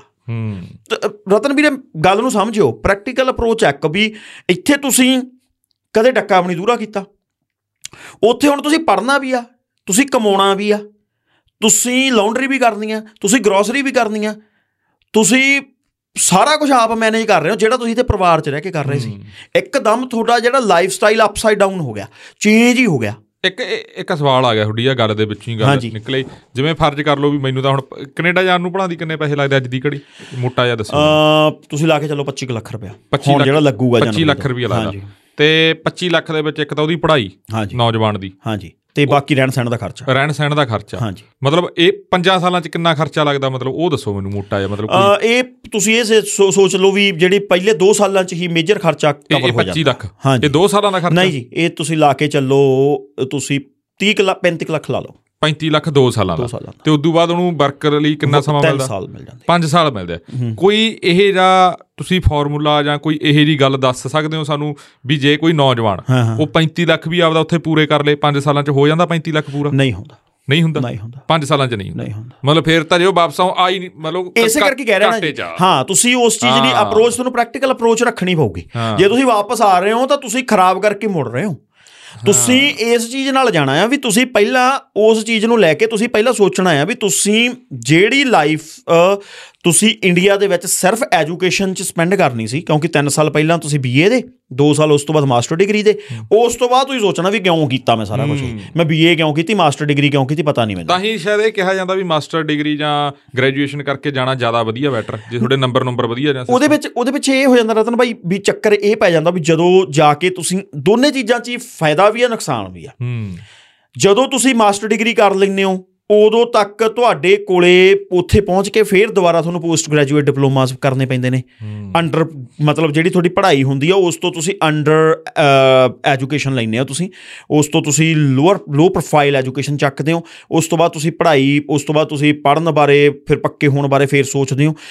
ਬੱਚੇ ਨੂੰ ਇਹ ਹੁੰਦਾ ਵੀ ਪਲੱਸ 2 ਵਾਲਾ ਜਦੋਂ ਨੂੰ ਜਾਊਗਾ ਜਦੋਂ ਨੂੰ ਉਹਨੇ ਇੱਥੇ ਐਮਏ ਕਰਕੇ ਜਾਂ ਮਾਸਟਰ ਡਿਗਰੀ ਕਰਕੇ ਨਿਕਲਣ ਉਦੋਂ ਤੱਕ ਉਹ ਉੱਥੇ ਪੱਕਾ ਹੋ ਜਾਂਦਾ। ਥੋੜਾ ਜਿਹਾ ਇਹ ਚੀਜ਼ ਹੈਗੀ ਆ ਵੀ ਉਹਦੇ ਕਰਕੇ ਉਹ ਸੋਚ ਲੈਂਦੇ ਵੀ ਨਿਕਲ ਜਾਓ ਇੱਥੋਂ ਯਾਰ। ਜੇ ਆਪਾਂ ਅੱਜ ਤੋਂ 5 ਸਾਲਾਂ ਨੂੰ ਵੀ ਜਾਣਾ ਵਾ ਤਾਂ ਹੁਣੇ ਚਲੇ ਜਾਓ। ਹੂੰ। ਵੀ ਇਹ 5 ਸਾਲ ਹੀ ਵੇਸਟ ਕਿਉਂ ਕਰਨੇ ਨੇ? ਹੂੰ। ਜਿਹੜਾ ਮਤਲਬ ਤੁਹਾਡਾ ਜਿੰਨਾ ਕਿ ਮੈਂ ਪਹਿਲੇ ਅੱਧੇ ਘੰਟੇ ਸਮਝਿਆ ਇਹ ਗੱਲ ਆ ਵੀ ਜੇ ਆਉਣਾਗਾ ਤਾਂ ਬਲੂ ਪ੍ਰਿੰਟ ਨਾਲ ਹੀ ਆਓ ਸਿਸਟਮ ਨਹੀਂ ਤੁਸੀਂ ਫਿਰ ਡਿਸਟਰਬ ਹੋ ਜਾਓਗੇ ਨਾ ਬਾਈ। ਹਾਂ। ਤੁਸੀਂ ਸੋਚੋ ਇਸ ਚੀਜ਼ ਨੂੰ ਰਤਨ ਭਾਈ ਜੇ ਤੁਸੀਂ ਹੁਣ ਆਪਾਂ ਤਾਂ ਹੁਣ ਪ੍ਰੈਕਟੀਕਲ ਜੀਵਨ ਜਿਉਂ ਰਹੇ ਆ ਪੰਜਾਬ ਦੇ ਵਿੱਚ। ਜੇ ਤੁਸੀਂ ਇਹ ਸੋਚੀ ਬੈਠੇ ਹੋ ਵੀ ਇੱਥੇ ਆ ਕੇ ਤੁਹਾਨੂੰ ਚੋਪੜੀਆਂ ਧਰੀਆਂ ਪਈਆਂ ਨੇ ਇਹ ਤਾਂ ਹੈ ਹੀ ਨਹੀਂਗਾ। ਹਾਂ ਮਿਹਨਤ ਤਾਂ ਹੈਗੀ ਆ, ਉੱਥੇ ਵੀ ਕਰਨੀ ਇੱਥੇ ਵੀ ਕਰਨੀ ਪੈਣੀ ਆ। ਵੀ ਇਹ ਨਾ ਹੋਵੇ ਵੀ ਤੁਸੀਂ ਉੱਥੇ ਵੀ 10 ਸਾਲ ਕੁਛ ਨਾ ਕਰਕੇ ਆਓ। ਹਾਂ। ਤੇ ਉੱਥੋਂ ਤੁਸੀਂ 10 ਸਾਲਾਂ ਦਾ ਬੋਰੀਆ ਬਿਸਤਰਾ ਬੰਨ ਕੇ ਤੁਸੀਂ ਇੱਧਰ ਨੂੰ ਆ ਜਾਓ। ਤੇ ਇੱਥੇ ਆ ਕੇ ਵੀ ਤੁਸੀਂ ਫਿਰ ਸੋਚੋ ਵੀ ਹੁਣ ਕੀ ਕਰਾਂ। ਪਰ ਇਹ ਗੱਲ ਤਾਂ ਸੱਚ ਹੈ ਵੀ ਪੰਜਾਬ 'ਚ ਵੀ ਓਪਰਚੁਨਿਟੀ ਤਾਂ ਬਹੁਤ ਆ। ਬਾਈ ਜੀ ਕੰਮ ਕਰਨ ਵਾਲਾ ਹੋਣਾ ਮੈਂ। ਪੰਜਾਬ 'ਚ ਹੀ ਕਾਮਯਾਬ ਹੋਇਆ। ਮੈਟਰ ਨਹੀਂ ਇਹ ਕਰਦਾ ਵੀ ਤੁਸੀਂ ਕਿਹੜਾ ਰਾਹ ਅਪਣਾਇਆ। ਤੁਹਾਡੀ ਸੋਚ ਹੋਣੀ ਚਾਹੀਦੀ ਹੈ ਤੁਸੀਂ ਕੁਝ ਕਰਨ ਦੀ। ਇੱਥੇ ਵੀ ਲੋਕ ਸਕਸੈਸਫੁਲ ਹੋ ਰਹੇ ਨੇ ਤੇ ਹੁੰਦੇ ਰਹਿਣਗੇ। ਪਰ ਰਤਨ ਭਾਈ ਪ੍ਰੋਬਲਮ ਕਿੱਥੇ ਆ ਰਹੀ ਆ? ਪ੍ਰੋਬਲਮ ਇਹ ਆ ਰਹੀ ਹੈ ਵੀ 25 ਲੱਖ ਮਾਪਿਓ ਕੈਨੇਡਾ ਭੇਜਣ ਲਈ ਤਾਂ ਖਰਚ ਰਿਹਾ। ਕੋਈ ਵੀ ਮਾਪਿਓ 25 ਲੱਖ ਆਪਦੇ ਬੱਚੇ ਨੂੰ ਬਿਜ਼ਨਸ ਚਲਾਉਣ ਲਈ ਨਹੀਂ ਦੇਣਾ ਚਾਹੁੰਦਾ। ਪੰਜਾਬ 'ਚ। ਤੁਸੀਂ ਦੇਖ ਲਿਓ। ਗੱਲ ਕਰਕੇ ਦੇਖੋ ਕਿਸੇ ਨਾਲ। ਵੀ ਮੈਂ ਤੈਨੂੰ ਇੱਕ ਕੰਮ ਦੰਨਾ। ਹੂੰ। ਕੰਮ ਦੇ ਆਈਡੀਆ ਮੈਂ ਦੰਨਾ। ਲੋਕਾਂ ਨੂੰ। ਮੇਰੇ ਕੋਲੇ ਆ ਜਾਣ ਬੱਚੇ। ਮੈਂ ਤੁਹਾਡੇ ਮਾਧਿਅਮ ਰਾਹੀਂ ਕਹਿੰਦਾ ਮੈਂ ਨਵੇਂ ਨਵੇਂ ਆਈਡੀਆ ਦਊਂਗਾ ਸਕਸੈਸਫੁਲ ਵੀ ਹੋਣਗੇ ਹੂੰ। ਮੈਂ ਕਹਿੰਦਾ ਵੀ 10% ਵੀ ਮਾਪਿਓ ਜੇ ਰੈਡੀ ਹੋ ਜਾਣ। ਹੂੰ। ਰਿਸਕ ਨਹੀਂ ਲੈਣਾ ਚਾਹੁੰਦੇ ਹੋ ਆਪਦੇ ਬੱਚੇ ਤੇ। ਹੂੰ। ਉਹ ਇਹ ਸੋਚਦੇ ਨੇ ਵੀ ਨਾ ਨਾ ਨਾ ਇੱਥੇ ਨਹੀਂ ਇੱਥੇ ਨਹੀਂ ਕੁਝ ਹੋਣਾ। ਤੇ ਬੱਚੇ ਨੇ ਉਹ ਸਟਰਗਲ ਕਰਨੀ ਵੀ ਨਹੀਂ ਇੱਥੇ। ਹੂੰ। ਬੱਚੇ ਨੂੰ ਇਹ ਲੱਗਦਾਗਾ ਵੀ ਯਾਰ ਬਿਜ਼ਨਸ ਚਲਾਉਣੇ ਬਿਜ਼ਨਸ ਚਲਾਉਣੇ ਪੰਜਾਬ ਦੇ ਵਿੱਚ ਬਿਜ਼ਨਸ ਚਲਾਉਣ ਦੇ ਲਈ ਤੁਹਾਨੂੰ ਇੱਕ ਬਹੁਤ ਵੈਸੇ ਤਾਂ 올 ਓਵਰ ਵਰਲਡ ਦੀ ਇਹ ਗੱਲ ਆ ਪਰ ਪੰਜਾਬ ਦੇ ਵਿੱਚ ਥੋੜੀਆਂ ਜੀਆਂ ਜ਼ਿਆਦਾ ਅਨਪ੍ਰੋਡਕਟਿਵ ਟੈਂਸ਼ਨਸ ਨੇ ਵੀ ਜਿਹੜਾ ਸਰਕਾਰੀ ਤਾਮਾ ਜਾਮਾ ਤੁਸੀਂ ਉਹਦੇ ਨਾਲ ਵੀ ਨਜਿੱਠਣਾ ਐਵਰੀ ਸਿੰਗਲ ਡੇ ਤੁਸੀਂ ਜਿਹੜੀਆਂ ਪਰ ਤੁਸੀਂ ਛੋਟਾ ਕੰਮ ਵੀ ਕਰ ਸਕਦੇ ਹੋ ਕੁਝ ਕੋਈ ਛੋਟਾ ਛੋਟੇ ਲੈਵਲ ਕਰਨਾ ਹੀ ਛੋਟਾ ਚਾਹੀਦਾ ਜੀ ਕੰਮ। ਹਾਂ। ਵੱਡਾ ਕੰਮ ਕਰਕੇ ਆਉਣਾ ਵੱਡਾ ਕੰਮ, ਤੁਸੀਂ? ਹਾਂ। ਜਿੰਨਾ ਚਿਰ ਤੁਸੀਂ ਸਿੱਖੇ ਨਹੀਂ ਹੂੰ। ਕੰਮ ਛੋਟੇ ਨੂੰ ਵੱਡਾ ਕਰੋ। ਹੂੰ। ਪਹਿਲਾਂ ਸ਼ੁਰੂਆਤ ਛੋਟੇ ਤੋਂ ਕਰੋ। ਹੂੰ। ਪਰ ਗੱਲ ਉਹੀ ਹੈ ਵੀ ਕਰਨਾ ਹੀ ਨਹੀਂ ਚਾਹੁੰਦਾ ਇੱਥੇ ਸਾਡੇ ਬੜੇ ਵਧੀਆ ਮੁੰਡੇ ਜਿਹੜੇ ਫਾਸਟ ਫੂਡ ਦੀਆਂ ਰੇੜੀਆਂ ਤੋਂ ਕਾਮਯਾਬ ਹੋ ਗਏ। ਸਾਡਾ ਇੱਕ ਮਿੱਤਰ ਆ ਉਹ ਕਹਿੰਦਾ ਵੀ ਅਸੀਂ ਮੈਂ ਕਾਰ ਉਹ ਆਪ ਦਾ ਰਿਸ਼ਤੇਦਾਰ ਤੇ ਮੈਂ ਉਹ ਪਹਿਲਾਂ ਦਾ ਲੱਗਿਆ ਵਾ ਉਹਨੂੰ 1.5 ਸਾਲ ਹੋ ਗਿਆ। ਉਹ ਕਹਿੰਦਾ ਵੀ ਕਾਰਾਂ ਦਾ ਏਸੀ ਮੈਂ ਠੀਕ ਕਰਨ ਲੱਗਿਆ ਸੀ ਹੁਣ ਮੈਂ ਇਲੈਕਟ੍ਰੋਨਿਕ ਦੇ ਵਿੱਚ ਹੋਰ ਕਰ ਰਿਹਾ। ਵੀ ਗਾਂ ਆਹ ਬੈਟਰੀਆਂ ਵਾਲੀਆਂ ਕਾਰਾਂ ਚੱਲ ਰਹੀਆਂ ਹੈਗੀਆਂ। ਨਾਲ ਆਪਦਾ ਰਿਸ਼ਤੇਦਾਰ ਵਾਲਿਆ ਉਹ ਕਹਿੰਦਾ ਵੀ ਮੇਰਾ ਹੈਗਾ ਵੀ ਮੈਂ ਗਾਂ ਵਾਲੇ ਸਾਲ ਨੂੰ ਜਦੋਂ ਮੈਂ ਚੌਥੇ ਸਾਲ ਚ ਐਂਟਰ ਕਰੂੰ ਕੰਮ ਸਿੱਖਦਾ ਸਿੱਖਦਾ ਵੀ 5 ਲੱਖ ਰੁਪਇਆ ਲਾ ਕੇ ਮੈਂ ਆਪਦੀ ਦੁਕਾਨ ਪਾ ਲੈਣੀ ਆ। ਮਤਲਬ ਕੁਝ ਵੀ। ਪਲਾਨ ਆ ਨਾ। ਹਾਂ ਉਹ ਕਹਿੰਦਾ ਵੀ ਦੁਕਾਨ ਮੈਂ ਕਿਰਾਏ ਤੇ ਲਊਂਗਾ ਤੇ ਵਿੱਚੋਂ ਕਿਰਾਇਆ ਕੱਢੂ ਵੀ 5 ਲੱਖ ਰੁਪਇਆ ਉਹ ਲਾਉਣਾ ਜੋ ਸੰਦ ਸੰਦੇੜਾ ਜਾਂ ਜੋ ਤੁਸੀਂ ਤੁਸੀਂ ਹੁਣ ਇਸ ਪਲਾਨ ਦੀ ਗੱਲ ਕਰ ਰਹੇ ਹੋ ਨਾ। ਹੁਣ ਉਸ ਪਲਾਨ ਦੇ ਵਿੱਚ ਇੱਕ ਪਿੱਛੇ ਉਹਦੇ ਇੱਕ ਸਟਰਗਲ ਆ। ਪਹਿਲਾਂ ਤੁਸੀਂ ਕੰਮ ਸਿੱਖਣਾ ਕਿਸੇ ਕੋਲੇ ਬੰਦਾ ਲੱਗ ਬੀਟੈਕ ਕੇ। ਕਰੀ ਵੀ ਉਹਨੇ। ਹਾਂ ਪਹਿਲਾਂ ਤੁਸੀਂ ਕਿਸੇ ਕੋਲੇ ਲੱਗ ਕੇ ਕੰਮ ਸਿੱਖਣਾ ਹੱਥ ਕਾਲੇ ਕਰਨੇ। ਕੀ ਤੁਸੀਂ ਉਹ ਹੱਥ ਕਾਲੇ ਕਰਨ ਲਈ ਰੈਡੀ ਹੋ? ਹੂੰ। ਕੀ ਤੁਹਾਨੂੰ ਇੰਸਟਾਗ੍ਰam ਸਨੈਪਚੈਟਾਂ ਵੇਲ ਦੇ ਰਹੀਆਂ ਨੇ ਇਸ ਚੀਜ਼ ਤੋਂ? ਕਿ ਤੁਸੀਂ ਇਹੀ ਸੋਚੀ ਬੈਠੇ ਹੋ ਵੀ ਨਹੀਂ ਨਹੀਂ ਆਪਾਂ ਤਾਂ ਬਾਹਰ ਜਾਵਾਂਗੇ ਉੱਥੇ ਜਾ ਕੇ ਸ਼ੁਰੂ ਕਰਾਂਗੇ। ਹੂੰ। ਫੇਰ ਨਹੀਂ ਕੁਝ ਹੋਣਾ। ਜੇ ਤੁਸੀਂ ਸੋਚ ਰੱਖੀ ਆ ਤਾਂ ਉਸ ਸੋਚ ਨੂੰ ਜੇ ਪ੍ਰੈਕਟੀਕਲ ਰੂਪ ਦੇਣਾ ਵਾ ਤਾਂ ਉਹਦੇ ਲਈ ਫਿਰ ਪਹਿਲੀ 5 ਸਾਲ ਜਿਹੜੀ ਤੁਸੀਂ ਉੱਥੇ ਸਟਰਗਲ ਕਰਨੀ ਉਹ ਇੱਥੇ ਕਰ ਲਓ। ਇੱਥੇ ਵੀ ਕਾਮਯਾਬ ਨਹੀਂ ਕਈ ਵਧੀਆ ਉਹ ਮਤਲਬ ਵਧੀਆ ਘਰ ਦੇ ਮੁੰਡਾ ਵਧੀਆ ਉਹਦੇ ਕੋਲ ਜ਼ਮੀਨ ਕੋਈ ਕਰ ਜਣੀ ਉਹ ਕਹਿੰਦਾ ਵੀ 5 ਲੱਖ ਨਾਲ ਮੇਰਾ ਚੱਕਰ ਹੀ ਬਹੁਤ ਤਗੜਾ ਚੱਲੂਗਾ। ਮੈਂ ਕਹਿ ਰਿਹਾ ਜੀ ਬਾਈ ਜੀ 버ਗਰ ਵੇਚ-ਵੇਚ ਕੇ ਬੱਚੇ ਪੈਸੇ ਕਮਾ ਰਹੇ ਨੇ ਇੱਥੇ। ਹਾਂ। ਮਤਲਬ ਸਾਡੇ ਇੱਥੇ ਇੱਕ ਫੂਡ ਤੇ ਮੁੰਡੇ ਨੇ ਆਪਦੀ ਟਰਾਲੀ ਦੇ ਉੱਤੇ ਪੂਰਾ ਬਣਾਇਆ ਕੰਮ ਪੀਜੀ। ਤਿਆਰ ਕੀਤੀ ਆ ਮੋਗੇ ਖੜਦਾ ਉਹ ਤੇ ਉਹਦੇ ਬਾਹਰ ਨਹੀਂ ਆਉਂਦਾ। ਪਰ ਹੁਣ ਗੱਲ ਇਹ ਹੈ ਵੀ ਕੀ ਤੁਸੀਂ ਉਹ ਡਿਸਪਲਿਨ ਜਿਹੜਾ ਤੁਸੀਂ ਕੈਨੇਡਾ 'ਚ ਦੇਣਾ ਉਹ ਇੱਥੇ ਦੇਣ ਲਈ ਤਿਆਰ ਆ। ਇੱਥੇ ਦੇਣ ਲਈ ਤਿਆਰ ਹੀ ਨਹੀਂ ਹੈ ਬਾਈ। ਇੱਥੇ ਅਸੀਂ ਕੰਮ ਕਰਨ ਲਈ ਨਹੀਂ ਤਿਆਰ। ਇੱਥੇ ਅਸੀਂ ਸਾਨੂੰ ਅਸੀਂ ਸਾਨੂੰ ਛੁੱਟੀਆਂ ਵੀ ਚਾਹੀਦੀਆਂ ਨੇ। ਸਾਨੂੰ ਅਸੀਂ ਵਿਆਹ ਸ਼ਾਦੀਆਂ ਵੀ ਨਹੀਂ ਛੱਡਣੀਆਂ। ਅਸੀਂ ਸ਼ਾਮ ਨੂੰ ਵੀ ਜਲਦੀ ਘਰੇ ਜਾਣਾ। ਅਸੀਂ ਆਪਦੇ ਕੰਫਰਟ ਜ਼ੋਨ ਚੋਂ ਵੀ ਨਹੀਂ ਬਾਹਰ ਆਉਣਾ। ਫਿਰ ਕਾਮਯਾਬੀ ਕਿਵੇਂ ਮਿਲੂਗੀ? ਪਰ ਮੈਂ ਤੁਹਾਨੂੰ ਇਹ ਕਹਿਣਾ ਚਾਹਣਾ ਵੀ ਜਿਹੜੇ ਸਾਨੂੰ ਸੁਣਦੇ ਵੀ ਸਾਨੂੰ ਲੱਗਦਾ ਵੀ ਛੱਡਣਗੇ ਕਰਨਗੇ ਲੋਕ ਡੀਸੀਪਲਿਨ ਚ ਇੱਥੇ ਆਉਣਗੇ ਤੇ ਮੈਨੂੰ ਇਹ ਪਤਾ ਹੈਗਾ ਵੀ ਜੇ ਤੁਹਾਡਾ ਜਿਹੜਾ ਵੀ ਕੰਟੈਕਟ ਨੰਬਰ ਜਾਂ ਤੁਹਾਡੇ ਕੋਲੇ ਜੇ ਸਾਡਾ ਪ੍ਰੋਗਰਾਮ ਸੁਣ ਕੇ ਕੋਈ ਫੋਨ ਲਾਊਗਾ ਤੁਸੀਂ ਉਹਨੂੰ ਇੱਧਰ ਵਾਲਾ ਆਈਡੀਆ ਦੋਗੇ ਮੈਂ ਕਹਿੰਦਾ ਬਾਈ ਜੀ ਮੈਂ ਕਿਉਂਕਿ ਤੁਹਾਨੂੰ ਫੋਨ ਕੈਨੇਡਾ ਵਾਲਿਆਂ ਨੇ ਲਾਉਣਾ ਸਾਨੂੰ ਦੇਖ ਮੈਂ ਕੇ ਕਹਿ ਰਿਹਾ ਜੀ ਮੈਂ ਮੈਂ ਇਸ ਗੱਲ ਉੱਤੇ ਮੇਰੇ ਨਾਲ ਕੋਈ ਵੀ ਕੈਨੇਡਾ ਵਾਲਾ ਯੰਗਸਟਰ ਜਿਹੜਾ ਛੱਡ ਕੇ ਆਉਣਾ ਚਾਹੁੰਦਾ ਉਹ ਮੇਰੇ ਨਾਲ ਬੈਠ ਕੇ ਗੱਲ ਕਰ ਸਕਦਾ। ਮੈਂ ਉਹਨੂੰ ਪ੍ਰੋਪਰ ਟਾਈਮ ਦਊਂਗਾ। ਮੈਂ ਉਹਨੂੰ ਪ੍ਰੋਪਰ ਇਨਵੈਸਟਮੈਂਟ ਪਲਾਨਸ ਦਊਂਗਾ। ਮੈਂ ਜੇ ਉਹਦੇ ਕੋਲੇ ਪਲਾਨ ਆ ਕੋਈ ਉਹ ਵੀ ਦੱਸ ਸਕਦਾ ਤੁਹਾਨੂੰ। ਮੈਂ ਇਨਵੈਸਟਮੈਂਟ ਵੀ ਕਰੂੰਗਾ। ਹੂੰ। ਇਹ ਤੋਂ ਵੱਡੀ ਗੱਲ ਕੀ ਹੋ ਸਕਦੀ ਆ? ਮੈਨੂੰ ਆ ਕੇ ਪਲਾਨ ਦਿਓ। ਹੂੰ। ਜੇ ਤੁਹਾਡੇ ਕੋਲੇ ਇੰਨੀ ਕਾਬਲੀਅਤ ਤੁਸੀਂ ਰੱਖਦੇ ਹੋ ਤੁਹਾਡੇ ਕੋਲ ਤਾਂ ਨਹੀਂ ਦੋਗੇ ਇਨਵੈਸਟਮੈਂਟ ਬੰਦੇ ਨੂੰ? ਨਹੀਂ ਡਰਾਉਂਗਾ ਹੂੰ। ਉਹਨੂੰ ਕਹ ਰਿਕਾਰਡ ਕਰ ਲਵੇ। ਗੱਲ। ਫੋਨ ਦੇ ਉੱਤੇ ਰਿਕਾਰਡਿੰਗ ਆ। ਉਹਨੂੰ ਕਿ ਗੱਲ ਕਰੇ। ਦੇਖੋ ਮੈਂ ਹਮੇਸ਼ਾ ਹੀ ਅੱਜ ਵੀ ਇਹ ਕਹਿੰਦਾ ਹਰੇਕ ਯੰਗਸਟਰ ਨੂੰ ਇਹ ਕਹਿਣਾ ਵਾ ਵੀ ਤੁਹਾਡਾ ਜਿਹੜਾ ਮੇਨ ਮੁੱਦਾ ਕਾਮਯਾਬ ਹੋਣ ਦਾ ਚਾਹੀਦਾ। ਹਾਂ। ਤੁਸੀਂ ਕਿੱਥੇ ਰਹਿ ਕੇ ਹੋ ਰਹੇ ਹੋ? ਇਹ ਮਾਇਨੇ ਨਹੀਂ ਰੱਖਦਾ। ਤੁਸੀਂ ਜੇ ਪੰਜਾਬ 'ਚ ਰਹਿ ਕੇ ਕਾਮਯਾਬ ਹੋ ਸਕਦੇ ਹੋ ਤੇ ਹੋਣਾ ਚਾਹੁੰਦੇ ਹੋ ਹੂੰ। ਤਾਂ ਤੁਸੀਂ ਇੱਥੇ ਵੀ ਤੁਹਾਡੇ ਕੋਲੇ ਬਹੁਤ ਬਹੁਤ ਬਹੁਤ ਅਪੋਰਚੁਨਿਟੀਆਂ ਨੇ ਆਉਣ ਵਾਲੇ ਦਿਨਾਂ ਦੇ ਵਿੱਚ। ਮੈਂ ਤਾਂ ਬਾਈ ਬਿੱਟੂ ਨਾਲ ਵੀਡੀਓ ਕੀਤੀ ਸੀ। ਮੈਂ ਉਦੋਂ ਵੀ ਇਹ ਗੱਲ ਬੋਲੀ ਸੀ ਕਿ ਵੀ ਜ਼ਮੀਨਾਂ ਵੇਚ ਕੇ ਨਾ ਜਾਇਓ। ਹਾਂ। ਬਈ ਜੇ ਤੁਸੀਂ ਜ਼ਮੀਨਾਂ ਤੇ ਭਾਵੇਂ ਲੋਨ ਵਗੈਰਾ ਚੱਕਣਾ ਚੱਕ ਲਓ ਜੇ ਕਰ ਸਕਦੇ ਹੋ ਕੋਈ ਸੈਟਿੰਗ ਬਾਅਦ ਚੋਂ ਲਾ ਲਿਓ ਔਖੇ ਸੌਖੇ ਵੇਚਿਓ ਨਾ ਕਿਉਂਕਿ ਇਹ ਮਹਿੰਗੀਆਂ ਬਹੁਤ ਹੋ ਜਾਣੀਆਂ ਤੁਹਾਡੇ ਤੋਂ ਲਈਆਂ ਨਹੀਂ ਜਾਣੀਆਂ ਆਉਣ ਵਾਲੇ ਦਿਨਾਂ ਦੇ ਵਿੱਚ। ਜਿਹੜਾ ਪੰਜਾਬ ਦਾ ਸਿਸਟਮ ਆ ਪੰਜਾਬ ਦੀ ਧਰਤੀ ਆ ਜਿਹੜੀ ਇਹ ਸੋਨਾ ਹੀ ਆ ਪਿਓਰ 골ਡ ਹੀ ਆ ਆਉਣ ਵਾਲੇ ਦਿਨਾਂ ਦੇ ਵਿੱਚ। ਹੂੰ। ਇਹ ਮਤਲਬ ਜਿਹਦੇ ਕੋਲੇ ਜਿੰਨੇ ਵੀ ਹੈਗੇ ਉਹ ਸਾਂਭ ਲਓ। ਹੂੰ। ਨਹੀਂ ਇਹ ਜਿੰਨੇ ਜਿਹੜੇ ਤੁਸੀਂ ਅੱਜ ਵੇਚ ਲਏ ਕੈਨੇਡਾ ਅਮਰੀਕਾ ਨੇ ਪੂਰੇ ਨਹੀਂ ਕਰਨੇ ਉਹਨੇ ਪੈਸੇ। ਵੀ ਤੁਸੀਂ ਇੱਥੇ ਆ ਕੇ ਦੁਬਾਰੇ ਖਰੀਦ ਲਓਗੇ ਨਾ ਹੂੰ। ਪ੍ਰਾਪਰਟੀਆਂ ਮਤਲਬ ਜਿਹੜਾ ਆਉਣ ਵਾਲਾ ਟਾਈਮ ਆ ਬਹੁਤ ਜ਼ਿਆਦਾ ਵੱਡੇ ਪੱਧਰ ਤੇ ਵਧਣ ਜਾ ਰਹੀਆਂ ਨੇ ਪੰਜਾਬ ਦੇ ਵਿੱਚ। ਹੂੰ। ਖਾਸ ਕਰਕੇ ਐਗਰੀਕਲਚਰ ਲੈਂਡਸ ਹੂੰ। ਗੁਰਮਲਾਪ ਪੰਜਾਬ ਬਾਰੇ ਹੋਰ ਕੀ ਸੋਚਦਾ ਹੈਗਾ ਇਹਨੂੰ ਛੱਡ ਕੇ ਤੁਹਾਡਾ ਕੈਨੇਡਾ ਵਾਲਿਆਂ ਨੂੰ ਛੱਡ ਕੇ ਹੋਰ ਕੀ ਹੈ ਕਿਉਂਕਿ ਤਜਰਬਾ ਉਹਦੇ ਚ ਨਿਕਲਿਆ ਹੋਊਗਾ ਤੁਹਾਡਾ। ਪੰਜਾਬ ਬਾਰੇ ਤੁਸੀਂ ਕੀ ਸੋਚਦੇ ਹੋ? ਪੰਜਾਬ ਬਾਰੇ ਸਭ ਤੋਂ ਪਹਿਲਾਂ ਤਾਂ ਮੈਂ ਇਹ ਚੀਜ਼ ਸੋਚਦਾ ਮੈਂ ਵੀ ਜੇ ਆਪਾਂ ਜਿਹੜੀਆਂ ਵੀ ਆਪਾਂ ਪੰਜਾਬ ਦੇ ਵਿੱਚ ਜਿਹੜੀ ਪੋਲਿਟਿਕਸ ਆ ਉਹ ਘਰਾਂ ਤੋਂ ਸ਼ੁਰੂ ਹੁੰਦੀ ਆ। ਹੂੰ। ਘਰਾਂ ਦੇ ਵਿੱਚ ਆ ਪੋਲਿਟਿਕਸ ਹਰ ਇਹ ਕਿਸੇ ਵੀ ਸਟੇਟ ਦੇ ਵਿੱਚ ਮੇਰੇ ਹਿਸਾਬ ਨਾਲ ਇਦਾਂ ਨਹੀਂ ਹੋਊਗਾ। ਜਿੰਨਾ ਜ਼ਿਆਦਾ ਪੰਜਾਬ ਦੇ ਵਿੱਚ ਆ। ਮੇਰੇ ਹਿਸਾਬ ਨਾਲ ਪੰਜਾਬ ਦਾ ਕੱਲਾ ਕੱਲਾ ਘਰ ਆਪਦੇ ਹਲਕੇ ਦੇ ਐਮਐਲਏ ਦੇ ਨਾਲ ਜੁੜਿਆ ਹੁੰਦਾ। ਹਰੇਕ ਪਿੰਡ ਦਾ ਕੱਲਾ ਕੱਲਾ ਘਰ ਜਾਣਦਾ ਜੀ। ਅਸੀਂ ਪਹਿਲੇ ਨੰਬਰ ਤੇ ਰੋਡ ਮੈਪ ਮੰਗਣਾ ਸ਼ੁਰੂ ਕਰੀਏ। ਹੂੰ। ਜੇ ਮੈਂ ਪੋਲੀਟੀਕਲ ਲੀਡਰ ਹਾਂ ਜੇ ਮੈਂ ਇਹ ਕਹਿ ਰਿਹਾ ਵੀ ਜੀ ਚਿੱਟਾ ਬਹੁਤ ਵੱਧ ਗਿਆ ਪੰਜਾਬ 'ਚ ਤੇ ਫਲਾਣੇ ਨੇ ਵਧਾਤਾ। ਹੂੰ। ਇਹ ਗੱਲਾਂ ਬਹੁਤ ਹੋ ਗਈਆਂ ਯਾਰ। ਇਹਨੂੰ ਸੋਲਵ ਕਿਵੇਂ ਹੋਣਾ ਇਹਦੇ ਬਾਰੇ ਦੱਸੋ। ਹੂੰ। ਵੀ ਇਹਦਾ ਹੱਲ ਕੀ ਆ? ਜੇ ਆਪਾਂ ਇਹ ਕਹਿ ਦਈਏ ਵੀ ਆਪਾਂ ਸਿਰਫ ਇਹਨਾਂ ਗੱਲਾਂ ਤੇ ਸਟਿਕ ਰਹੀਏ ਵੀ ਯਾਰ ਬਹੁਤ ਵਧਾਤਾ ਜੀ ਫਲਾਣੇ ਨੇ ਵੇਚਤਾ ਜੀ ਫਲਾਣੇ ਨੇ ਉਹ ਤਾਂ ਯਾਰ ਪਤਾ ਲੱਗ ਗਿਆ ਹੁਣ ਸਾਰਿਆਂ ਨੂੰ। ਆਪਾਂ ਹੁਣ ਇਸ ਵਿਸ਼ੇ ਤੇ ਜ਼ਿਆਦਾ ਗੱਲ ਕਰੀਏ ਵੀ ਆਪਾਂ ਇਹਨੂੰ ਸੌਰਟ ਆਊਟ ਕਰਨ ਦਾ ਤਰੀਕਾ ਕੀ ਆ। ਤੇ ਦੂਸਰੀ ਚੀਜ਼ ਮੈਂ ਪੰਜਾਬ ਬਾਰੇ ਇਹ ਸੋਚਦਾ ਮੈਂ ਵੀ ਆਪਾਂ ਖੁਦ ਵੀ ਰਿਸਪੌਂਸਿਬਲ ਹੋਈਏ। ਹੂੰ। ਵੀ ਜੇ ਆਪਾਂ ਸਾਰਾ ਕੁਝ ਸਰਕਾਰਾਂ ਤੇ ਛੱਡ ਦਾਂਗੇ ਨਹੀਂ ਸੌਰਟ ਆਊਟ ਹੋਊਗਾ। ਸਰਕਾਰਾਂ ਦੇ ਹੱਥ ਸਾਰਾ ਕੁਝ ਨਹੀਂਗਾ ਹੁਣ ਸਰਕਾਰਾਂ ਦੇ ਹੱਥ ਜੇ ਆਪਾਂ ਬਹੁਤ ਵੇਟ ਕਰ ਲਈਏ ਆਪਾਂ ਆਪਾਂ ਕਿੰਨੀ ਤਾਂ ਵੇਟ ਕਰ ਲਈਆ ਹੁਣ? ਹੁਣ ਵੀ ਜੇ ਆਪਾਂ ਇਹ ਸੋਚੀ ਚੱਲਾਂਗੇ ਵੀ ਸਰਕਾਰਾਂ ਹੀ ਆ ਕੇ ਸੌਰਟ ਆਊਟ ਕਰਨਗੀਆਂ ਫਿਰ ਤਾਂ ਅਸੀਂ ਆਪਦੇ ਬੱਚੇ ਆਪਣੇ ਐਂ ਖਰਾਬ ਹੁੰਦੇ ਰਹਿਣਗੇ ਤੇ ਅਸੀਂ 2-4 ਦਿਨ ਸਰਕਾਰਾਂ ਨੂੰ ਭੰਡ ਕੇ ਹਟ ਜਾ ਕਰਾਂਗੇ। ਮੇਰੇ ਹਿਸਾਬ ਦੇ ਨਾਲ ਆਪਾਂ ਡਿਮਾਂਡ ਵੱਲ ਥੋੜਾ ਜਿਹਾ ਕੰਮ ਕਰਨਾ ਸ਼ੁਰੂ ਕਰੀਏ ਵੀ ਡਿਮਾਂਡ ਘਟੇ ਗਲਤ ਚੀਜ਼ਾਂ ਦੀ। ਚਾਹੇ ਉਹ ਡਰੱਗ ਆ ਚਾਹੇ ਉਹ ਉਹ ਡਰੱਗ ਆ ਜਿਹਨੂੰ ਬਹੁਤ ਜ਼ਿਆਦਾ ਗਲੋਰੀਫਾਈ ਕੀਤਾ ਜਾਂਦਾ ਇੱਥੇ ਚਾਹੇ ਸ਼ਰਾਬ ਆ ਫੀਮ ਆ ਜਿਹੜੀ ਵੀ ਹੈਗੀ ਆ। ਉਹਨਾਂ ਵੱਲ ਨੂੰ ਵੀ ਆਪਾਂ ਜਿਹੜੀਆਂ ਗਲੋਰੀਫਿਕੇਸ਼ਨਸ ਨੇ ਉਹਨਾਂ ਨੂੰ ਘਟਾਈਏ। ਜਿਵੇਂ ਨਾ ਸਾਡੇ ਏਰੀਏ ਦੇ ਐਮਐਲਏ ਰਹੇ ਆ ਉਹ ਪਹਿਲਾਂ ਕਾਂਗਰਸ ਸੀਗੇ ਫਿਰ ਉਹ ਬੀਜੇਪੀ ਚਲੇ ਗਏ। ਮੈਂ ਕਹਿੰਦਾ ਉਹਨਾਂ ਦੀ ਵੀਡੀਓ ਸੁਣਦਾ ਹੀ ਬੜੀ ਕਮਾਲ ਸੀ। ਉਹ ਕਹਿੰਦੇ ਮੈਂ ਇੱਕ ਪਿੰਡ ਗਿਆ ਮੈਨੂੰ ਕਹਿੰਦੇ ਜੀ ਆ ਠੇਕਾ ਚੁਕਾਉਣਾ ਸਾਡੇ ਪਿੰਡ ਚੋਂ। ਉਹ ਕਹਿੰਦਾ ਮੈਂ ਕਿਹਾ ਵੀ ਸੌਖਾ ਹੀ ਬਹੁਤ ਆ ਚੁਕਾਉਣਾ ਆਪਾਂ ਉਹ ਗੁਰਦੁਆਰੇ ਆਪਾਂ ਸਾਰਾ ਪਿੰਡ ਰਲ ਕੇ ਤੇ ਸਹੁੰ ਖਾਈਏ ਵੀ ਅੱਜ ਤੋਂ ਪੀਣੀ ਨਹੀਂ। ਵੀ ਚੱਕਿਆ ਜਾਣਾ। ਉਹ ਕਹਿੰਦਾ ਭੱਜ ਗਏ ਸਾਰੇ। ਕਿਸੇ ਨੇ ਨਹੀਂ ਖਾਧੀ ਸੀ। ਮਤਲਬ ਮੇਰੇ ਹਿਸਾਬ ਨਾਲ ਜੇ ਆਪਾਂ ਡਿਮਾਂਡ ਤੇ ਕੰਮ ਕਰ ਲਾਂਗੇ ਕਿਸੇ ਵੀ ਚੀਜ਼ ਦੇ ਉੱਤੇ, ਕੋਈ ਵੀ ਗਲਤ ਚੀਜ਼ ਆ, ਉਵੇਂ ਹੀ ਸਾਡੇ ਵਾਲਾ ਬਿਜ਼ਨਸ ਆ। ਜਿੱਦਣ ਲੋਕ ਕਹਿਣਗੇ ਅਸੀਂ ਬਾਹਰ ਨਹੀਂ ਜਾਣਾ, ਸਾਡੀਆਂ ਦੁਕਾਨਾਂ ਆਪੇ ਹੀ ਬੰਦ ਹੋ ਜਾਣੀਆਂ, ਅਸੀਂ ਆਪੇ ਕੁਛ ਨਾ ਕੁਛ ਹੋਰ ਸੋਚਾਂਗੇ, ਹੋਰ ਕੰਮ ਕਰਾਂਗੇ। ਉਵੇਂ ਹੀ ਹਰ ਗਲਤ ਚੀਜ਼ ਆ, ਜਿੱਦਣ ਉਹਦੀ ਡਿਮਾਂਡ ਘਟਣੀ ਸ਼ੁਰੂ ਹੋ ਜੂਗੀ ਡਿਮਾਂਡ ਤਾਂ ਹੁਣ ਹਰ ਘਰ 'ਚੋਂ ਉੱਠ ਰਹੀ ਹੈ ਨਾ। ਹਰੇਕ ਘਰ 'ਚੋਂ ਇੱਕ ਬੱਚਾ ਕੋਈ ਹੂੰ। ਡਿਮਾਂਡ ਕਰ ਰਿਹਾ। ਜੇ ਆਪਾਂ ਉਹਨੂੰ ਕੰਟਰੋਲ ਕਰਨ ਵੱਲ ਵਧੀਏ ਤਾਂ ਮੈਨੂੰ ਲੱਗਦਾ ਹੈਗਾ ਵੀ ਨਹੀਂ ਆਪਾਂ ਨੂੰ ਸਰਕਾਰਾਂ ਨਾਲ ਆਪਾਂ ਨੂੰ ਪਿੱਟ ਸਿਆਪਾ ਕਰਨ ਦੀ ਲੋੜ ਪਊਗੀ ਸਰਕਾਰਾਂ ਦਾ। ਆਟੋਮੈਟਿਕਲੀ ਚੀਜ਼ਾਂ ਸੁਧਰਨੀਆਂ ਸ਼ੁਰੂ ਹੋ ਜਾਣਗੀਆਂ। ਥੋੜਾ ਜਿਹਾ ਪੰਜਾਬ ਦਾ ਇਹ ਵੀ ਚੱਕਰ ਹੈਗਾਗਾ ਵੀ ਆਪਾਂ ਚੀਜ਼ਾਂ ਦੀ ਡਿਮਾਂਡ ਵੱਲ ਘੱਟ ਧਿਆਨ ਦੇ ਰਹੇ ਹਾਂ। ਹੂੰ। ਤੇ ਆਪਾਂ ਜਿਹੜੀ ਚੀਜ਼ ਸੁਧਾਰਨ ਆਪਾਂ ਥੱਲਿਓਂ ਤਾਂ ਨੂੰ ਸੁਧਾਰਨ ਵੱਲ ਨਹੀਂ ਜਾ ਰਹੇ ਤਾਂ ਤੋਂ ਥੱਲੇ ਨੂੰ ਸੁਧਾਰਨ ਵੱਲ ਨੂੰ ਜਾ ਰਹੇ ਹਾਂ ਜਿਹੜੀ ਕਿ ਇੰਪੋਸੀਬਲ ਆ। ਹੂੰ। ਹੋਣੀ ਨਹੀਂ ਉਹ ਚੀਜ਼ ਸੈਟਿੰਗ ਹੂੰ। ਹੁਣ ਉਹ ਗੱਲ ਜਿਹੜੀ ਨੇ ਮੈਨੂੰ ਬਹੁਤ ਜ਼ਿਆਦਾ ਪ੍ਰਭਾਵਿਤ ਕੀਤਾ। ਜਿਵੇਂ ਹਰਮਨਜੀਤ ਆ ਬਾਈ। ਰਾਈਟਰ ਰਾਣੀ ਤੱਤਾ ਹਾਂਜੀ। ਸਾਰੇ ਜਾਣਦੇ ਆ ਸਾਨੂੰ ਬਹੁਤ ਫੋਨ ਆਉਂਦੇ ਆ ਬਾਈ ਨਾਲ ਚਲੋ ਗੱਲਬਾਤ ਹੁੰਦੀ ਰਹਿੰਦੀ ਆ ਹਨਾ। ਤੇ ਉਹਨਾਂ ਨਾਲ ਤੁਸੀਂ ਕਿਵੇਂ ਜੁੜੇ ਜਾਂ ਉਹ ਤੁਹਾਡੇ ਨਾਲ ਜੁੜੇ ਜਾਂ ਤੁਸੀਂ ਜੁੜੇ? ਜਿਹੜੇ ਉਹ ਗਾਣੇ ਸਾਰੇ ਆਏ ਇੱਕ ਜਿਹੜਾ ਸਾਨੂੰ ਮੈਨੂੰ ਕੁਝ ਪਤਾ ਲੱਗਿਆ। ਪਹਿਲਾਂ ਤਾਂ ਇਹ ਦੱਸ ਦਿਓ ਵੀ ਉਹਦੀ ਕਹਾਣੀ ਕੀ ਆ ਇਹ ਸੱਚ ਆ ਜੋ ਸਾਨੂੰ ਗੱਲ ਪਤਾ ਲੱਗੀ ਆ ਤੇ ਕਹਾਣੀ ਸਾਰੀ।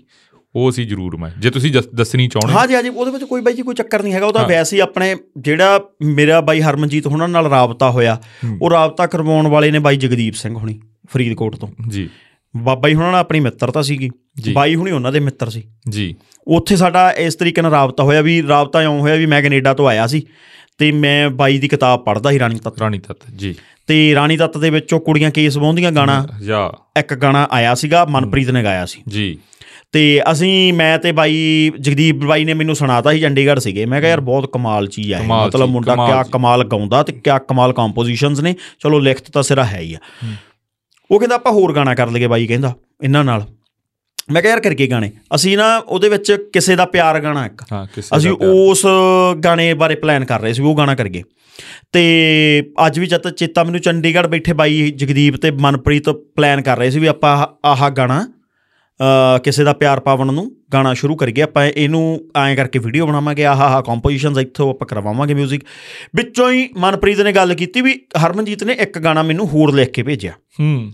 ਉਹ ਸੁਣਾਵਾਂ ਤੁਹਾਨੂੰ? ਉਹ ਕਹਿੰਦਾ ਜੀ ਸੁਣਾ ਦਿਓ। ਉਹਨੇ ਜਦੋਂ ਗਾਣਾ ਸੁਣਾਇਆ ਉਹ ਸੀ ਕਿਤਾਬਾਂ ਨਾਲ ਰੱਖਣਾ।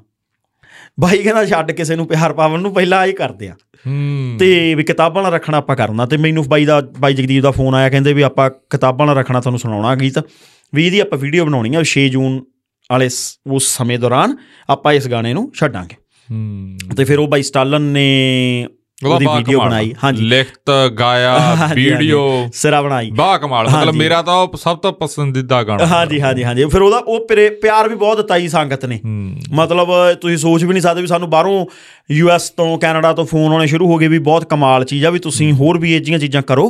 ਜੇ ਤੁਹਾਨੂੰ ਫਾਈਨੈਂਸ਼ੀਅਲ ਸਪੋਰਟ ਹੋਊਗੀ ਤਾਂ ਅਸੀਂ ਦੇਵਾਂਗੇ। ਮਤਲਬ ਲੋਕ ਤਾਂ ਇੰਨਾ ਕੁ ਜ਼ਿਆਦਾ ਕੋਈ ਵੀ ਆਪਾਂ ਕਈ ਵਾਰੀ ਕਹਿ ਦਿੰਦੇ ਹਾਂ ਚੰਗੀ ਚੀਜ਼ ਦੀ ਸ਼ਲਾਘਾ ਨਹੀਂ। ਇੰਨੀ ਕਿ ਜ਼ਿਆਦਾ ਸ਼ਲਾਘਾ ਹੁੰਦੀ ਹੈ ਨਾ ਜੀ ਤੁਸੀਂ ਸੋਚ ਵੀ ਨਹੀਂ ਸਕਦੇ। ਮਤਲਬ ਲੋਕ ਇਹ ਕਹਿ ਦਿੰਦੇ ਆ ਵੀ ਚੰਗੀ ਚੀਜ਼ ਤਾਂ ਸਿੰਗਰ ਕਈ ਵਾਰੀ ਕਹਿ ਦਿੰਦੇ ਹੁੰਦੇ ਚੰਗੀ ਚੀਜ਼ ਕੋਈ ਸੁਣਦਾ ਨਹੀਂ। ਕਿਉਂ ਨਹੀਂ ਸੁਣਦਾ ਬਾਈ ਜੀ? ਜਿੰਨੇ ਵੀ ਗਾਣੇ ਅਸੀਂ ਮਨਪ੍ਰੀਤ ਦੇ ਕੀਤੇ ਆ ਸਾਰੇ ਗਾਣੇ ਬਿਨਾ YouTube ਤੇ 1 ਰੁਪਿਆ ਵੀ ਲਾਏ ਬਿਨਾ 1 ਰੁਪਿਆ ਐਡ ਲਾਏ ਸਾਰੇ ਟ੍ਰੈਂਡ ਕਰਦੇ ਰਹੇ ਗਾਣੇ। ਹੁਣ ਤੱਕ ਲੋਕ ਆਈ ਸੁਣਦੇ ਰਹੇ ਅੱਜ ਵੀ ਸੁਣਦੇ ਨੇ। ਮੈਂ ਹੁਣ ਇੱਕ ਤੁਹਾਨੂੰ ਥੋੜਾ ਜਿਹਾ ਰੋਕਦਾ। ਹਾਂਜੀ। ਹੁਣ ਕਈ ਬੰਦਿਆਂ ਨੇ ਅੱਜ ਮੇਰਾ ਪਹਿਲਾ ਇੰਟਰਵਿਊ ਹੈ ਕਿਸੇ ਬੰਦੇ ਨਾਲ। ਇਮੀਗ੍ਰੇਸ਼ਨ ਵਾਲੇ ਨਾਲ। ਅੱਛਾ ਜੀ। ਮੇਰਾ ਤੁਸੀਂ ਸਾਰਾ ਖੋਲ ਲਿਓ ਜਿੰਨਾ। ਜਿੰਨੇ ਮੈਂ ਜ਼ਿੰਦਗੀ 'ਚ ਇੰਟਰਵਿਊ ਕਰਿਆ। ਮੈਨੂੰ ਮੇਰੇ ਬਹੁਤ ਬੰਦਿਆਂ ਨੇ ਕਹਿਣਾ ਵੀ ਤੂੰ ਕਿਉਂ ਕਰਿਆ? ਹਾਂ। ਪਰ ਮੈਂ ਉਹਨਾਂ ਨੂੰ ਇੱਕ ਕਾਰਨ ਦੱਸੂਗਾ ਵੀ ਆਹ ਕਾਰਨ ਕਰਕੇ ਵੀ ਅਸੀਂ ਇੱਕ ਬਹੁਤ ਵੱਡਾ ਕਾਰਨ ਆ ਇਹ। ਬਹੁਤ। ਵੱਡਾ ਕਾਰਨ ਆ। ਮਤਲਬ ਠੀਕ ਹੈ ਉਹ ਤੁਹਾਡਾ ਕੰਮ ਆ ਠੀਕ ਹੈ ਪਰ ਉਹਦੇ ਨਾਲ ਤੁਸੀਂ ਇੱਕ ਚੀਜ਼ ਆ ਵੀ ਕਰ ਰਹੇ ਹੋ। ਮਰ ਮੈਨੂੰ ਨਹੀਂ। ਪਤਾ ਵੀ ਤੁਸੀਂ ਕਿੱਥੇ ਦੱਸਦੇ ਹੋ ਜਾਂ ਨਹੀਂ ਪਰ ਮੈਨੂੰ ਇਹ ਲੱਗਦਾ ਵੀ ਤੁਹਾਨੂੰ ਖਾਸ ਤੌਰ ਦੇ ਉੱਤੇ ਦੱਸਣਾ ਚਾਹੀਦਾਗਾ ਬਹੁਤ ਮਤਲਬ ਵੀ ਇਹ ਇਹ ਵੀ ਇੱਕ ਤਰ੍ਹਾਂ ਦੀ ਸੇਵਾ ਹੈਗੀ। ਕਿਉਂਕਿ ਇਹ ਜਦੋਂ ਤੁਸੀਂ ਇੰਡਸਟਰੀ ਦੇ ਵਿੱਚ ਵਿਚਰਦੇ ਹੋ ਹੂੰ ਸਕਦਾ ਸੀ ਥੋੜੇ ਵਿਚਰਦੇ ਪਰ ਉੱਥੇ ਚਮਕ ਧਮਕ ਜਾਂ ਸਿਆਣੀ ਗੱਲ ਜਾਂ ਸਾਡੇ ਵਾਲੇ ਕਿੱਤੇ ਦੀ ਲਾ ਲਓ। ਅਸੀਂ। ਪਿਛਲੀ ਵਾਰ ਮਤਲਬ ਅਸੀਂ ਮੈਂ ਬਹੁਤ ਲੋਕਾਂ ਨੂੰ ਕਿਹਾ ਅਸੀਂ ਸਭਾ ਦੇ ਦਿਨਾਂ 'ਚ ਅਸੀਂ ਇੱਕ ਸ਼੍ਰੀ ਜੱਥੇ ਦਾ ਪੋਡਕਾਸਟ ਕੀਤਾ। ਉਹਨੂੰ ਉਹੋ ਜਿਹਾ ਹੰਗਾਰਾ ਨਹੀਂ ਮਿਲਿਆ ਮਤਲਬ ਮੈਨੂੰ ਬਹੁਤ ਦੁੱਖ ਆ। ਮੈਂ ਅਸੀਂ ਮੈਂ ਹਰ ਇੱਕ ਤਿੰਨ ਪੌਡਕਾਸਟ ਕਰ ਲਏ ਉਦੋਂ ਬਾਅਦ। ਬਈ ਤਿੰਨ ਚਾਰ ਕਰ ਲਏ ਜ਼ਿਆਦਾ ਕਰ ਲਏ ਅਸੀਂ। ਤੇ ਆ ਤੁਹਾਡੇ ਵਾਲਾ ਤਾਂ ਸ਼ਾਇਦ ਥੋੜਾ ਜਿਹਾ ਲੇਟ ਹੋ ਮੈਂ ਅਸੀਂ ਹਰ ਇੱਕ ਚ ਹੀ ਮੈਂ ਲਾਂਭਾ ਦਿੰਦਾ। ਮੈਨੂੰ ਫੋਨ ਆਉਣੇ ਸ਼ੁਰੂ ਹੋ ਗਏ। ਬਾਈ ਜੀ ਅਸੀਂ ਛੁੱਟੀ ਤੇ ਆਸਟ੍ਰੇਲੀਆ ਤੋਂ ਅੱਜ ਬਾਈ ਦਾ ਉਹ ਵਾਇਸ ਨੋਟ ਆਇਆ। ਕਹਿੰਦਾ ਬਾਈ ਮੈਂ ਅੱਜ ਹੀ ਫੈਮਿਲੀ ਮੈਂ ਸਾਰਿਆਂ ਨੂੰ ਜਿਹੜੇ ਮੇਰੇ ਕਰੀਬੀ ਸੱਜਣ ਸੀ ਮੈਨੂੰ ਲਿਖ ਲਿਖ ਭੇਜਿਆ। ਮੈਂ ਉਹਦੇ 'ਚ ਵੀ ਬੇਨਤੀ ਕਰੀ ਵੀ ਫੈਮਿਲੀ 'ਚ ਬਹਿ ਕੇ ਦੇਖਣਾ ਸਾਰਿਆਂ ਨੇ। ਮਤਲਬ ਬਹੁਤ ਸਾਰੀਆਂ ਚੀਜ਼ਾਂ ਉਹਨਾਂ ਨੇ ਇਤਿਹਾਸਿਕ ਦੱਸੀਆਂ ਹਨਾ? ਤੇ ਮਤਲਬ ਜਿਹੜੀ ਤੁਸੀਂ ਕਰ ਰਹੇ ਹੋ ਬਹੁਤ ਵਧੀਆ। ਪੈਸੇ ਸਾਰੇ ਕਮਾਉਂਦੇ ਆ ਪਰ ਘੱਟ ਲੋਕ ਕਰਦੇ। ਮੈਂ ਰਤਨ ਭਾਈ ਉਹੀ ਉਹ ਜਿਵੇਂ ਤੁਸੀਂ ਇਮੀਗ੍ਰੇਸ਼ਨ ਵਾਲੇ ਦੀ ਗੱਲ ਦੀ ਮੈਂ ਲੋਕਾਂ ਦੇ ਲਾਂਭੇ ਦੀ ਵੀ ਗੱਲ ਕਰਨੀ ਚਾਹੁੰਦਾ। ਦੇਖੋ ਲੋਕ ਤਾਂ ਡੌਂਕੀਆਂ ਦਾ ਵੀ 50-50 ਲੱਖ ਦੇ ਹੀ ਜਾਂਦੇ ਆ। ਹਾਂ। ਐਟ ਲੀਸਟ ਯਾਰ ਅਸੀਂ ਸਹੀ ਤਰੀਕਾ ਤਾਂ ਦੇ ਰਹੇ ਆ ਨਾ। ਅਸੀਂ ਕੈਰੀਅਰ ਕਾਉਂਸਲਿੰਗ ਕਰ ਰਹੇ ਆ। ਅਸੀਂ ਕਿਸੇ ਨੂੰ ਵੀ ਇਹ ਨਹੀਂ ਕਹਿੰਦੇ ਕਿ ਵੀ ਤੁਸੀਂ ਜਾਓ ਹੀ ਜਾਓ। ਜੀ। ਅਸੀਂ ਤਾਂ ਇਹ ਕਹਿੰਦੇ ਵੀ ਜੇ ਤੁਸੀਂ ਜਾਣਾ ਚਾਹੁੰਦੇ ਆ ਤਾਂ ਅਸੀਂ ਤੁਹਾਨੂੰ ਸਹੀ ਤਰੀਕੇ ਨਾਲ ਭੇਜ ਸਕਦੇ ਆ। ਮੇਰੀ ਗੱਲ ਨੂੰ ਇੱਕ ਚੀਜ਼ ਨੂੰ ਸਮਝੇ ਤੁਸੀਂ? ਜੀ। ਮਤਲਬ ਕਿਸੇ ਵੀ ਚੀਜ਼ ਨੂੰ ਸਿਰਫ ਤੇ ਸਿਰਫ ਇਮੀਗ੍ਰੇਸ਼ਨ ਨੂੰ ਆਪਾਂ ਇੰਨਾ ਮਾੜੇ ਤਰੀਕੇ ਨਾਲ ਦੇਖਣਾ ਆਪਾਂ ਨੂੰ ਬੰਦ ਕਰਨਾ ਪਊਗਾ। ਇਮੀਗ੍ਰੇਸ਼ਨ ਨੇ ਤਾਂ ਜਦੋਂ ਸਾਡੇ ਮੁੰਡਿਆਂ ਨੂੰ ਇੱਥੋਂ ਆਪਦੇ ਲੋਕਾਂ ਤੋਂ ਹੀ ਖਤਰਾ ਹੋ ਗਿਆ ਸੀ ਨਾ। ਤਾਂ ਕੈਨੇਡਾ ਯੂਰਪੀ ਸੀ ਜਿਨ੍ਹਾਂ ਨੇ ਸਾਨੂੰ ਸਾਂਭਿਆ। ਹੂੰ।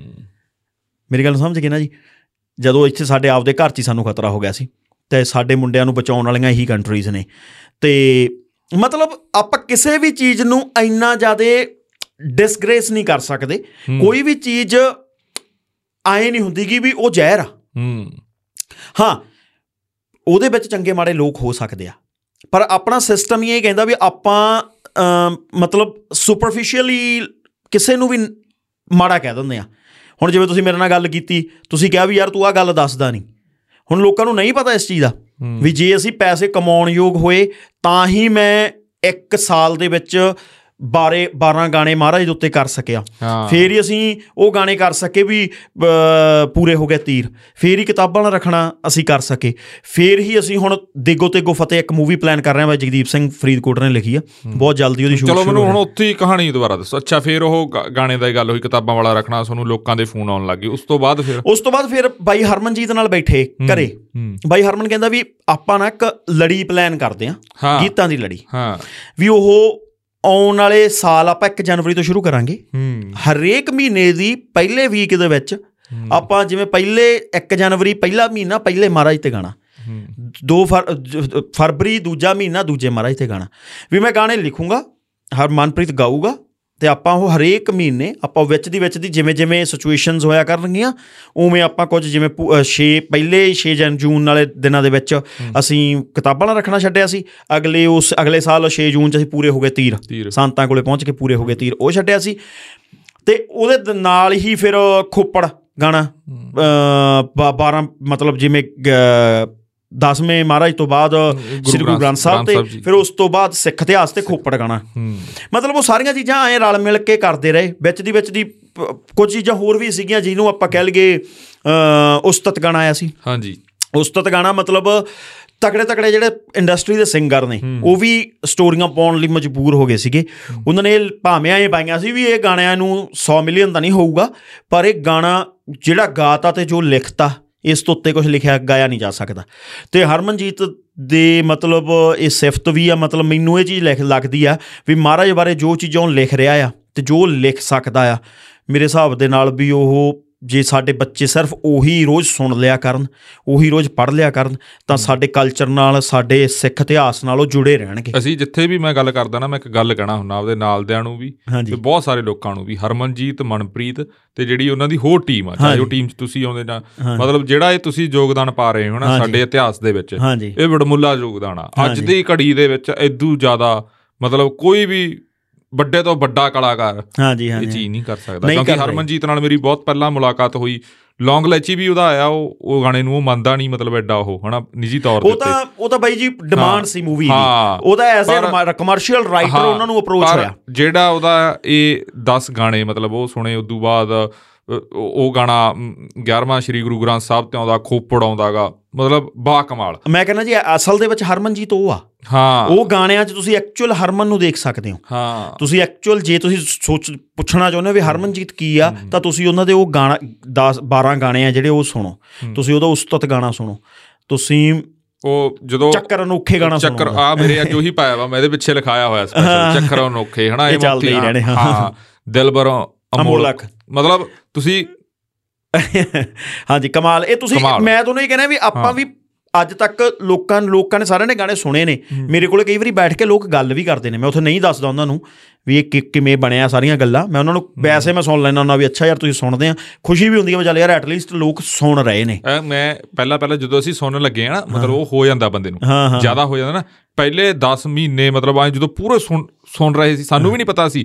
ਮੈਨੂੰ ਮੇਰੇ ਨਾਲ ਇੱਕ ਟੀਚਰ ਹੁੰਦੇ ਸੀ ਉਹਨਾਂ ਨੇ ਦੱਸਿਆ ਸੀ। ਉਦੋਂ 6-7 ਗਾਣੇ ਆ ਚੁੱਕੇ ਸੀਗੇ। ਅੱਛਾ ਜੀ। ਸੁਣ ਲੱਗੇ ਲੱਗੇ ਲੱਗੇ ਸੁਣੀ ਗਏ ਹਨਾ? ਮੈਂ ਜਿੱਥੇ ਜਾਇਆ ਕਰਾਂ ਉਹ ਯਾਰ ਤੁਸੀਂ ਧਾਰਮਿਕ ਕਦੇ ਕੋਈ ਗਾਣਾ ਸੁਣਿਆਗਾ? ਧਾਰਮਿਕ ਆਉਂਦੇ ਨੇ ਬਹੁਤ ਗਾਣੇ। ਮੈਂ ਕਿਹਾ ਨਹੀਂ ਮੈਂ ਕਿਹਾ ਜਿਹੜੇ ਅਸਲੀ ਤੌਰ ਦੇ ਉੱਤੇ ਮਤਲਬ ਉਹ ਤੁਹਾਨੂੰ ਪਤਾ ਲੱਗੂਗਾ ਵੀ ਧਾਰਮਿਕ ਹੁੰਦਾ ਕੀ ਹੁੰਦਾ ਕੀ ਆ? ਅਸਲ। ਵਿੱਚ ਸਾਡੇ ਗੁਰੂ ਸਾਹਿਬਾਨ ਸੀ ਕੀ। ਸਾਡੇ ਗੁਰੂ ਸਾਹਿਬਾਨ ਦੀ ਜਿਹੜੀ ਪੋਰਟਰੇਟ ਉਸ ਗਾਣੇ ਦੇ ਵਿੱਚ ਵੈਸੇ ਤਾਂ ਬਹੁਤ ਔਖੀ ਆ ਕਰਨੀ ਪਰ ਉਹਨਾਂ ਬਾਰੇ ਸਾਰਾ ਇਤਿਹਾਸ ਇੱਕ ਗਾਣੇ ਦੇ ਵਿੱਚ ਪਾ ਦੇਣਾ। ਇੱਕ ਗੁਰੂ ਸਾਹਿਬਾਨ ਦਾ ਬਹੁਤ ਵੱਡੀ ਗੱਲ ਸੀ। ਮਤਲਬ ਮੈਂ ਜਦੋਂ ਇਹ ਚ ਕਈ ਵਾਰ ਉੱਥੇ ਕਮੈਂਟਸ ਪੜ੍ਹਦੇ ਆ ਵੀ ਇੱਕ ਬੀਬੀ ਦਾ ਕਮੈਂਟ ਸੀ ਉਹ ਕਹਿੰਦੇ ਵੀ ਮੈਂ ਮੈਂ ਆਪਦੀ ਪ੍ਰੈਗਨੈਂਸੀ ਦੌਰਾਨ 9 ਮਹੀਨੇ ਹੂੰ। 24/7 ਨੇ ਸੂਰਜ ਕੁਰਤਨ ਇੱਕ ਸੁਣੀ। ਵੀ ਜਿਹਨੇ ਮੈਨੂੰ ਐਂ ਰੱਖਿਆ ਵੀ ਬੈਲੈਂਸ ਕਰਕੇ ਰੱਖਿਆ ਯੂਐਸ ਤੋਂ ਸੀ ਉਹ ਕੋਈ ਲੇਡੀ ਮਤਲਬ ਉਹ ਚੀਜ਼ਾਂ ਜਦੋਂ ਤੁਹਾਡੇ ਤੱਕ ਪਹੁੰਚਦੀਆਂ ਨੇ ਤਾਂ ਫਿਰ ਤੁਹਾਨੂੰ ਲੱਗਦਾ ਵੀ ਠੀਕ ਆ ਯਾਰ। ਵੀ ਆਪਾਂ ਐਪਰੀਸੀਏਸ਼ਨ ਮਿਲ ਰਹੀ ਹੈ ਤੇ ਇਹ ਚੀਜ਼ਾਂ ਜ਼ਰੂਰੀ ਨੇ ਕਰਨੀਆਂ। ਜੇ ਤੁਸੀਂ ਪੰਜਾਬ ਦੇ ਵਿੱਚ ਰਹਿ ਰਹੇ ਹੋ ਜੇ ਤੁਸੀਂ ਐਕਚੁਅਲ ਪੰਜਾਬ ਬਾਰੇ ਕੁਝ ਕਰਨਾ ਚਾਹੁੰਦੇ ਹੋ ਸੱਚੀ ਸੋਚਦੇ ਹੋ ਤਾਂ ਸਿਰਫ ਤੇ ਸਿਰਫ ਕਮੈਂਟਾਂ ਦੇ ਵਿੱਚ ਕਿਸੇ ਬਾਰੇ ਮਾੜਾ ਚੰਗਾ ਲਿਖ ਕੇ ਕੁਝ ਨਹੀਂ ਬਣਨਾ ਤੁਹਾਨੂੰ ਕੁਝ ਨਾ ਕੁਝ ਕਰਨਾ ਪਊਗਾ ਪ੍ਰੈਕਟੀਕਲੀ ਬਾਹਰ ਆ ਕੇ। ਆਪਦੇ ਕੰਫਰਟ ਜ਼ੋਨ ਚੋਂ ਬਾਹਰ ਨਿਕਲ ਕੇ ਕੁਝ ਨਾ ਕੁਝ ਕਰਨਾ ਪਊਗਾ। ਆ ਚੌਥੇ ਪੰਜਵੀਂ ਅਸੀਂ ਗੱਡੀ 'ਚ ਉਹ ਬਾਈ ਨੇ ਮੈਨੂੰ ਹਰਮਨ ਨੇ ਦੱਸ ਵੀ ਦਿੱਤਾ ਸੀ ਵੀ ਜਿਵੇਂ ਉਦੋਂ ਸੈਕੰਡ ਜਿਹੜੀ ਤੁਹਾਡੀ ਗੱਲ ਮੈਨੂੰ। ਹਨਾ ਵੀ ਬਾਈ ਜਗਦੀਪ ਦੀ ਜਿਹੜੀ ਕਿਤਾਬ ਆ ਹਨਾ। ਉਹਦੇ ਤੁਹਾਡਾ ਯੋਗਦਾਨ ਆ। ਉਹ Spotify ਤੇ ਬਾਈ ਨੇ ਪਾਈਨਾ ਨਾ ਆਡੀਓ ਮੈਂ ਪਹਿਲੀ ਆਡੀਓ ਸੁਣਿਆ ਉਹ ਚ ਤੁਹਾਡਾ ਨਾਮ ਲਿਆ। ਮੈਂ ਕਿਹਾ ਵੀ ਆਪਾਂ ਯਾਰ ਸਹੀ ਬੰਦੇ ਦਾ ਕਰ ਰਹੇ ਆ। ਦੁਨੀਆ ਆਪਾਂ ਨੂੰ ਕੁਝ ਮਰਜ਼ੀ ਕਹੀ ਕੁਝ ਮਰਜ਼ੀ ਕਹਿ ਦੇ। ਹਾਂਜੀ, ਕਿਉਂਕਿ। ਮੈਨੂੰ ਵੀ ਇਹ ਚੀਜ਼ਾਂ 'ਚ ਬਹੁਤ ਘੱਟ ਲੋਕ ਉਹ ਕਰਦੇ ਆ। ਜਿਹੜਾ ਦਿਲੋਂ ਉਹ ਹੋਊਗਾ ਨਾ ਜੁੜਿਆ ਵਾ ਉਹੀ ਲੋਕ ਕਰਦੇ ਆ। ਬਾਈ ਜੀ ਆਪਣੇ ਲਈ ਬਹੁਤ ਲੋਕ ਕਮਾਈ ਬੈਠੇ। ਬਿਲਕੁਲ ਜੀ ਆਪਣੇ ਲਈ ਜ਼ਰੂਰੀ ਚੀਜ਼ ਇਹੀ ਸੀ ਨਾ ਜੀ ਸਭ ਤੋਂ। ਵੀ ਮੈਨੂੰ ਬਾਈ ਜਗਦੀਪ ਕਹਿੰਦਾ ਵੀ ਆਪ- ਜਦੋਂ ਉਹਦੀ ਬਾਈ ਜਗਦੀਪ ਦੀ ਮੈਂ ਗੱਲ ਸੁਣ ਰਿਹਾ ਸੀ ਜਦੋਂ ਉਹ ਉਹਦਾ ਥਾਟ ਜਦੋਂ ਕਿਤਾਬ ਇਹ ਇੱਕ ਸਿਰਫ ਇੱਕ ਥਾਟ ਸੀ ਜਦੋਂ ਇਸ ਕਿਤਾਬ ਨਹੀਂ ਸੀ।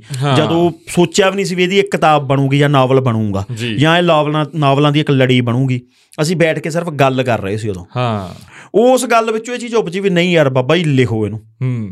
ਇਹ ਕਲਮਬੰਦ ਹੋਣੀ ਬਹੁਤ ਜ਼ਰੂਰੀ ਆ।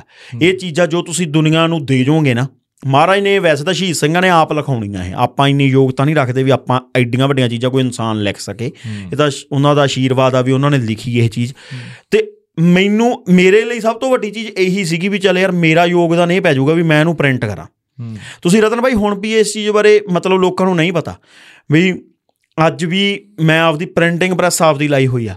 ਮਤਲਬ ਜਿਹੜੇ ਯੰਗ ਮੁੰਡੇ ਕੁੜੀਆਂ ਨੇ ਜਿਹਨੂੰ ਵੀ ਲੋੜ ਪੈਂਦੀ ਆ ਮੈਂ ਉਹਨਾਂ ਵਾਸਤੇ ਕੁਝ ਚੰਗੀ ਜੇ ਉਹ ਚੰਗਾ ਲਿਖਦੇ ਨੇ। ਸੱਤ ਵਾਲੇ ਨੌਜਵਾਨ ਨੇ ਉਹਨਾਂ ਨੇ ਕੁਝ ਬੁੱਕਸ ਡਿਸਟ੍ਰੀਬਿਊਟ ਕਰਨੀਆਂ ਸੀਗੀਆਂ ਅ ਸਭਾ ਦੇ ਉੱਤੇ। ਤਾਂ ਬਾਈ ਜਗਦੀਪ ਦਾ ਮੈਨੂੰ ਫੋਨ ਆਇਆ ਉਹ ਕਹਿੰਦੇ ਯਾਰ ਵੀ ਇਹਨਾਂ ਨੂੰ ਕਿਸੇ ਹੋਰ ਪ੍ਰਿੰਟਿੰਗ ਪ੍ਰੈਸ ਤੋਂ ਬਹੁਤ ਮਹਿੰਗੀਆਂ ਪੈਂਦੀਆਂ ਨੇ ਵੀ ਤੁਸੀਂ ਵੀ ਆਪਾਂ ਨੋ ਪ੍ਰੋਫਿਟ ਨੋ ਲਾਸ ਤੇ ਮੈਂ ਕਿਹਾ ਕੋਈ ਪ੍ਰੋਬਲਮ ਨਹੀਂ ਹੈ। ਭੇਜੋ। ਆਪਾਂ ਪ੍ਰਿੰਟਿੰਗ ਪ੍ਰੈਸ ਲਾਈ ਹੋਈ ਇਹਨਾਂ ਵਾਸਤੇ ਆ। ਮੈਨੂੰ ਪੈਸੇ ਕਮਾਉਣ ਨੂੰ ਥੋੜੀ ਲਾਈ ਆ ਮੈਂ। ਇਹਨਾਂ ਮੁੰਡਿਆਂ ਕੁੜੀਆਂ ਵਾਸਤੇ ਹੀ ਲਾਈ ਆ। ਵੀ ਐਟ ਲੀਸਟ ਚਲੋ ਜੇ ਤੁਸੀਂ ਕੁਝ ਚੰਗਾ ਕਰ ਕਿਸੇ ਨਾ ਕਿਸੇ ਤਰੀਕੇ ਨਾਲ ਕੁਝ ਚੰਗਾ ਹੋ ਜਾਊਗਾ ਆਪਣੇ ਤੋਂ ਚੰਗਾ ਧੱਕੇ ਨਾਲ ਕਰਵਾ ਰਹੇ ਨੇ ਲੋਕ ਤਾਂ ਕਰ ਦੋ ਸਾਡੇ ਵੀ ਪਾਪ ਧੋਤੇ ਜਾਣਗੇ। ਹੂੰ। ਜੇ ਲੋਕਾਂ ਨੂੰ ਲੱਗਦਾ ਵੀ ਜੇ ਇਮੀਗ੍ਰੇਸ਼ਨ ਕਰਨੀ ਪਾਪ ਆ ਤਾਂ ਸ਼ਾਇਦ ਸਾਡੇ ਵੀ ਧੋਤੇ ਜਾਣਗੇ। ਨਹੀਂ ਇਹ ਤਾਂ ਤੁਸੀਂ ਮਤਲਬ ਮੇਰੇ ਕੋਲੇ ਕੋਈ ਸ਼ਬਦ ਨਹੀਂ ਜੋ ਬਹੁਤ ਵਧੀਆ ਮਤਲਬ ਜਿਹੜੀ। ਚੀਜ਼ ਕਹਿਣੀ ਚਾਹੀਦੀ ਆ। ਧੰਨਵਾਦ ਮੈਂ ਅਸੀਂ ਕਦੇ ਐ ਕਿਹਾਣੀ ਨਾ ਕਦੇ ਆਪਾਂ ਪਹਿਲਾਂ ਮਿਲੇ ਵੀ ਨਹੀਂ ਆਪਾਂ ਇੱਕ ਵਾਰ ਕਿਤੇ ਵੈਸੇ ਮਿਲੇ ਸੀ ਹਾਂਜੀ ਹਾਂਜੀ। ਆਪਾਂ ਮਿਲੇ ਵੀ ਨਹੀਂ। ਹਾਂਜੀ ਹਾਂਜੀ ਨਹੀਂ ਮਿਲੇ ਨਹੀਂ ਨਹੀਂ। ਤੁਸੀਂ ਬਹੁਤ ਵਧੀਆ ਕਰ ਰਹੇ ਹੋ। ਸ਼ੁਕਰੀਆ ਜੀ ਸ਼ੁਕਰੀਆ ਜੀ। ਚਲੋ ਮਹਾਰਾਜ ਕਿਰਪਾ ਕਰਨਗੇ। ਹਜੇ ਤਾਂ ਬੱਬਾ ਜਗਦੀਪ ਸਿੰਘ ਲਿਖ ਰਹੇ ਨੇ ਦੇਗੋ ਤੇਗੋ ਫਤਿਹ। ਆਉਣ ਵਾਲੇ ਦਿਨਾਂ ਦੇ ਵਿੱਚ ਤੁਸੀਂ ਦੇਖੋਗੇ ਵੀ ਪਹਿਲੀ ਚੀਜ਼ ਬਾਈ ਜਗਦੀਪ ਦੀ ਪਹਿਲੀ ਚੀਜ਼ ਇਹ ਹੁੰਦੀ ਆ ਵੀ ਕਮਰਸ਼ੀਅਲ ਚੀਜ਼ ਕਰਨ ਦੇ ਲਈ ਕੰਪਰੋਮਾਈਜ਼ ਨਹੀਂ ਹੋਊਗਾ ਇਤਿਹਾਸ ਦੇ ਨਾਲ। ਮੇਰੀ ਗੱਲ ਨੂੰ ਸਮਝਦੇ ਹੋ ਮੇਰੇ ਕੋਲੇ ਇੱਥੇ ਆਏ ਸੀ ਤੁਹਾਡੇ ਨਾਲ ਗੱਲ ਵੀ ਸ਼ਾਇਦ ਹਾਂ ਹੋਊਗੀ ਮਤਲਬ ਕਈ ਗੱਲਾਂ ਤਾਂ ਆਪਾਂ ਕਹਿ ਦਈਏ ਵੀ ਇੱਥੇ ਹੋ ਜਾਂਦੀਆਂ ਕੈਮਰੇ ਤੇ ਹਾਂ ਹਾਂ ਕਈ ਨਹੀਂ ਹੁੰਦੀਆਂ। ਮਤਲਬ ਜਿਹੜੀਆਂ ਬਹੁਤ ਇੰਪੋਰਟੈਂਟ ਗੱਲਾਂ ਹੁੰਦੀਆਂ ਜੋ ਬਾਅਦ ਚ ਕੈਮਰਾ ਬੰਦ ਹੁੰਦਾ ਨਾ ਵੈਸੇ। ਹਾਂ ਹਾਂ ਕਈ ਗੱਲਾਂ ਬੰਦਾ ਭੁੱਲ ਜਾਂਦਾ ਤੁਸੀਂ ਵੀ ਆ ਹੁਣ ਜਦੋਂ ਸਾਡੇ ਕੋਲੋਂ ਸ਼ਾਇਦ ਜਾਓਗੇ ਰਾਹ 'ਚ ਜਾਂਦੇ ਨੂੰ ਤੁਹਾਨੂੰ ਵੀ ਆ ਵੀ ਗੱਲ ਕਰ ਲੈਣੀ ਸੀ, ਐ ਹੁੰਦਾਗਾ ਤਾਂ ਉਹਨਾਂ ਨੇ ਇਹ ਵੀ ਗੱਲ ਕਹੀ ਵੀ ਮੈਨੂੰ ਬਹੁਤ ਸਾਰੀਆਂ ਦਿਲ ਦੀਆਂ ਗੱਲਾਂ ਉਹ ਦੱਸ ਕੇ ਗਏ ਤਾਂ ਮੈਨੂੰ ਜੋ ਚੀਜ਼ ਲੱਗਾ ਮੈਂ ਕਿਹਾ ਵੀ ਸਹੀ ਗੱਲ ਆ। ਹਾਂਜੀ ਉਹਨਾਂ ਨੇ ਮੈਨੂੰ ਇਹੀ ਕਹੀ ਉਹ ਕਹਿੰਦਾ ਵੀ ਮੇਰੀ ਇੱਕ ਮਜਬੂਰੀ ਆ ਵੀ ਮੈਂ ਜਿਹੜੀ ਚੀਜ਼ ਲਿਖੂੰਗਾ ਉਹ ਇਤਿਹਾਸ ਨਾਲ ਕੰਪਰੋਮਾਈਜ਼ ਨਹੀਂ ਹੋਊਗਾ। ਉਹ ਫਿਲਮ ਨੂੰ 10 ਜਾਣੇ ਦੇਖਣ ਹੂੰ। ਦਾ 100 ਜਾਣਾ ਦੇਖੇ 10000 ਜਾਣੇ ਦੇਖਣ। ਉਹ ਨਹੀਂ ਮੈਟਰ ਕਰਦਾ। ਪਰ ਜੋ ਇਤਿਹਾਸ 'ਚ ਹੈ ਹੂੰ। ਉਹੀ ਮੈਂ ਲਿਖੂੰਗਾ। ਤੇ ਉਹਨੂੰ ਇਹ ਨਹੀਂ ਹੋਊਗਾ ਵੀ ਉਸ ਫਿਲਮ ਨੂੰ ਵਧੀਆ ਬਣਾਉਣ ਖਾਤਰ ਆਪਾਂ ਵਿੱਚ ਲਵ ਸਟੋਰੀਆਂ ਪਾ ਦੇਾਂਗੇ ਤੇ ਵਿੱਚ ਉਹਦੇ ਵਿੱਚ ਭੜੇ ਭੜੇ ਗੀਤ ਜੇ ਪਾ ਦੇਾਂਗੇ ਤੇ ਉਹਦਾ ਕੋਈ ਹੋਰ ਹੀ ਚੀਜ਼ ਬਣਾ ਕੇ ਪੇਸ਼ ਕਰ ਦਿਆਂਗੇ। ਬਾਅਦ ਚ ਇੱਕ ਇਮੋਸ਼ਨਲ ਪੱਖ ਜਿਹਾ ਰੱਖ ਕੇ ਲੋਕਾਂ ਨੂੰ ਇਮੋਸ਼ਨਲ ਕਰ ਦਾਂਗੇ ਨਹੀਂ।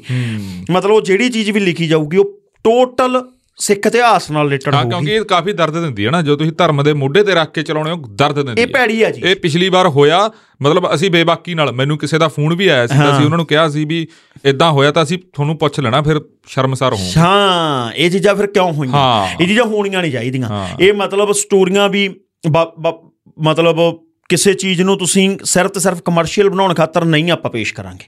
ਉਹਦੇ ਵਿੱਚ ਜੇ ਜਿੰਨੇ ਵੀ ਪੈਸੇ ਲੱਗਣਗੇ ਉਹ ਪੂਰੇ ਹੋਣ ਚਾਹੇ ਨਾ ਹੋਣ ਮਾਇਨੇ ਨਹੀਂ ਰੱਖਦੇ। ਮਾਇਨੇ ਇਹ ਚੀਜ਼ ਰੱਖਦੀ ਹੈ ਵੀ ਜੋ ਚੀਜ਼ ਤੁਸੀਂ ਪੇਸ਼ ਕਰਨਾ ਚਾਹੁੰਦੇ ਹੋ ਜੋ ਤੁਸੀਂ ਇਤਿਹਾਸ ਬਾਰੇ ਜਾਣਦੇ ਹੋ ਕੀ ਅਸੀਂ ਐਜ਼ ਇਟ ਇਜ਼ ਉਹਨੂੰ ਪੇਸ਼ ਕਰਤਾ ਲੋਕਾਂ ਮੂਰੇ ਹੁਣ ਉਹ ਲੋਕਾਂ ਦੀ ਕਚਹਿਰੀ ਆ। ਆਪਾਂ ਤਾਂ ਬੁੱਕ ਬਾਰੇ ਵੀ ਕਿਹੜਾ ਇਹ ਸੋਚਿਆ ਸੀ ਕਿ ਬੁੱਕ ਇੰਨਾ ਜ਼ਿਆਦਾ ਪੜ੍ਹਨਗੇ ਲੋਕ? ਰਤਨ ਵੀਰੇ ਸਾਨੂੰ ਉਹਨਾਂ ਦੇ ਵੀ ਫੋਨ ਆਏ ਜਿਹੜੇ ਇਹ ਕਹਿੰਦੇ ਸੀਗੇ ਵੀ ਬਾਈ ਸਾਨੂੰ ਹੰਨੇ ਹੰਨੇ ਪਾਸ਼ਾ ਹੀ ਚਾਹੀਦੀ ਹੈ ਵੀਰੇ ਪੈਸੇ ਨਹੀਂ ਹੈਗੇ। ਅਸੀਂ ਕਹਿੰਦੇ ਜੀ ਲੈ ਲਓ। ਤੇ ਅਸੀਂ ਪੈਸੇ ਮੰਗਣ ਵਾਲੇ ਯੋਗਤਾ ਹੀ ਨਹੀਂ ਰੱਖਦੇ ਸੀ ਕਿਉਂ? ਕਿਉਂਕਿ ਕਈ ਲੋਕਾਂ ਨੇ ਇੱਕ ਕਿਤਾਬ ਲੈ ਕੇ 500 ਕਿਤਾਬ ਦੇ ਪੈਸੇ ਦਿੱਤੇ ਸਨ। ਹੂੰ। ਤੁਸੀਂ ਸੋਚ ਸਕਦੇ ਹੋ ਆਸਟ੍ਰੇਲੀਆ ਅਮਰੀਕਾ ਜਿੰਨੀਆਂ ਕਿਤਾਬਾਂ ਜਾਂਦੀਆਂ ਸੀ ਜੇ ਕਿਸੇ ਨੂੰ ਇੱਕ ਕਿਤਾਬ ਭੇਜਦੇ ਸੀ ਉਹ ਦਸਾਂ ਕਿਤਾਬਾਂ ਦੇ ਪੈਸੇ ਪਾਉਂਦੇ ਸੀ ਸਾਨੂੰ। ਹੂੰ ਬਿਲਕੁਲ। ਇੰਨਾ ਸੰਗਤ ਨੇ ਪਿਆਰ ਬਾਕੀ ਦਿੱਤਾ। ਜਿੱਥੇ ਤੁਸੀਂ ਸਾਫ਼ ਦਿਲ ਨਾਲ ਕਰਦੇ ਹੋ ਕੁਦਰਤ ਉਹ ਜਾ ਗੱਲ ਕਰਦੀ ਆ ਮੈਂ ਕਹਿੰਦਾ ਜੀ। ਸੰਗਤ ਨੇ ਇਸ ਚੀਜ਼ ਨੂੰ ਇਸ ਤਰੀਕੇ ਨਾਲ ਹੌਸਲਾ ਦਿੱਤਾ ਵੀ ਅਸੀਂ ਜਿਹੜਾ ਬੇਲੋਂ ਨਿਕਲਦੇ ਸ਼ੇਰ ਨੈਕਸਟ ਸੀਗਾ ਜਿਹੜਾ ਉਹ ਰਾਈਟ ਆਵੇ ਬਾਬੇ ਨੂੰ ਕਿਹਾ ਵੀ ਲਿਖ ਯਾਰ ਇਹਨੂੰ ਐਸ ਸੂਨ ਐਸ ਪੋਸੀਬਲ ਲੋਕਾਂ ਦੀ ਡਿਮਾਂਡ ਆ।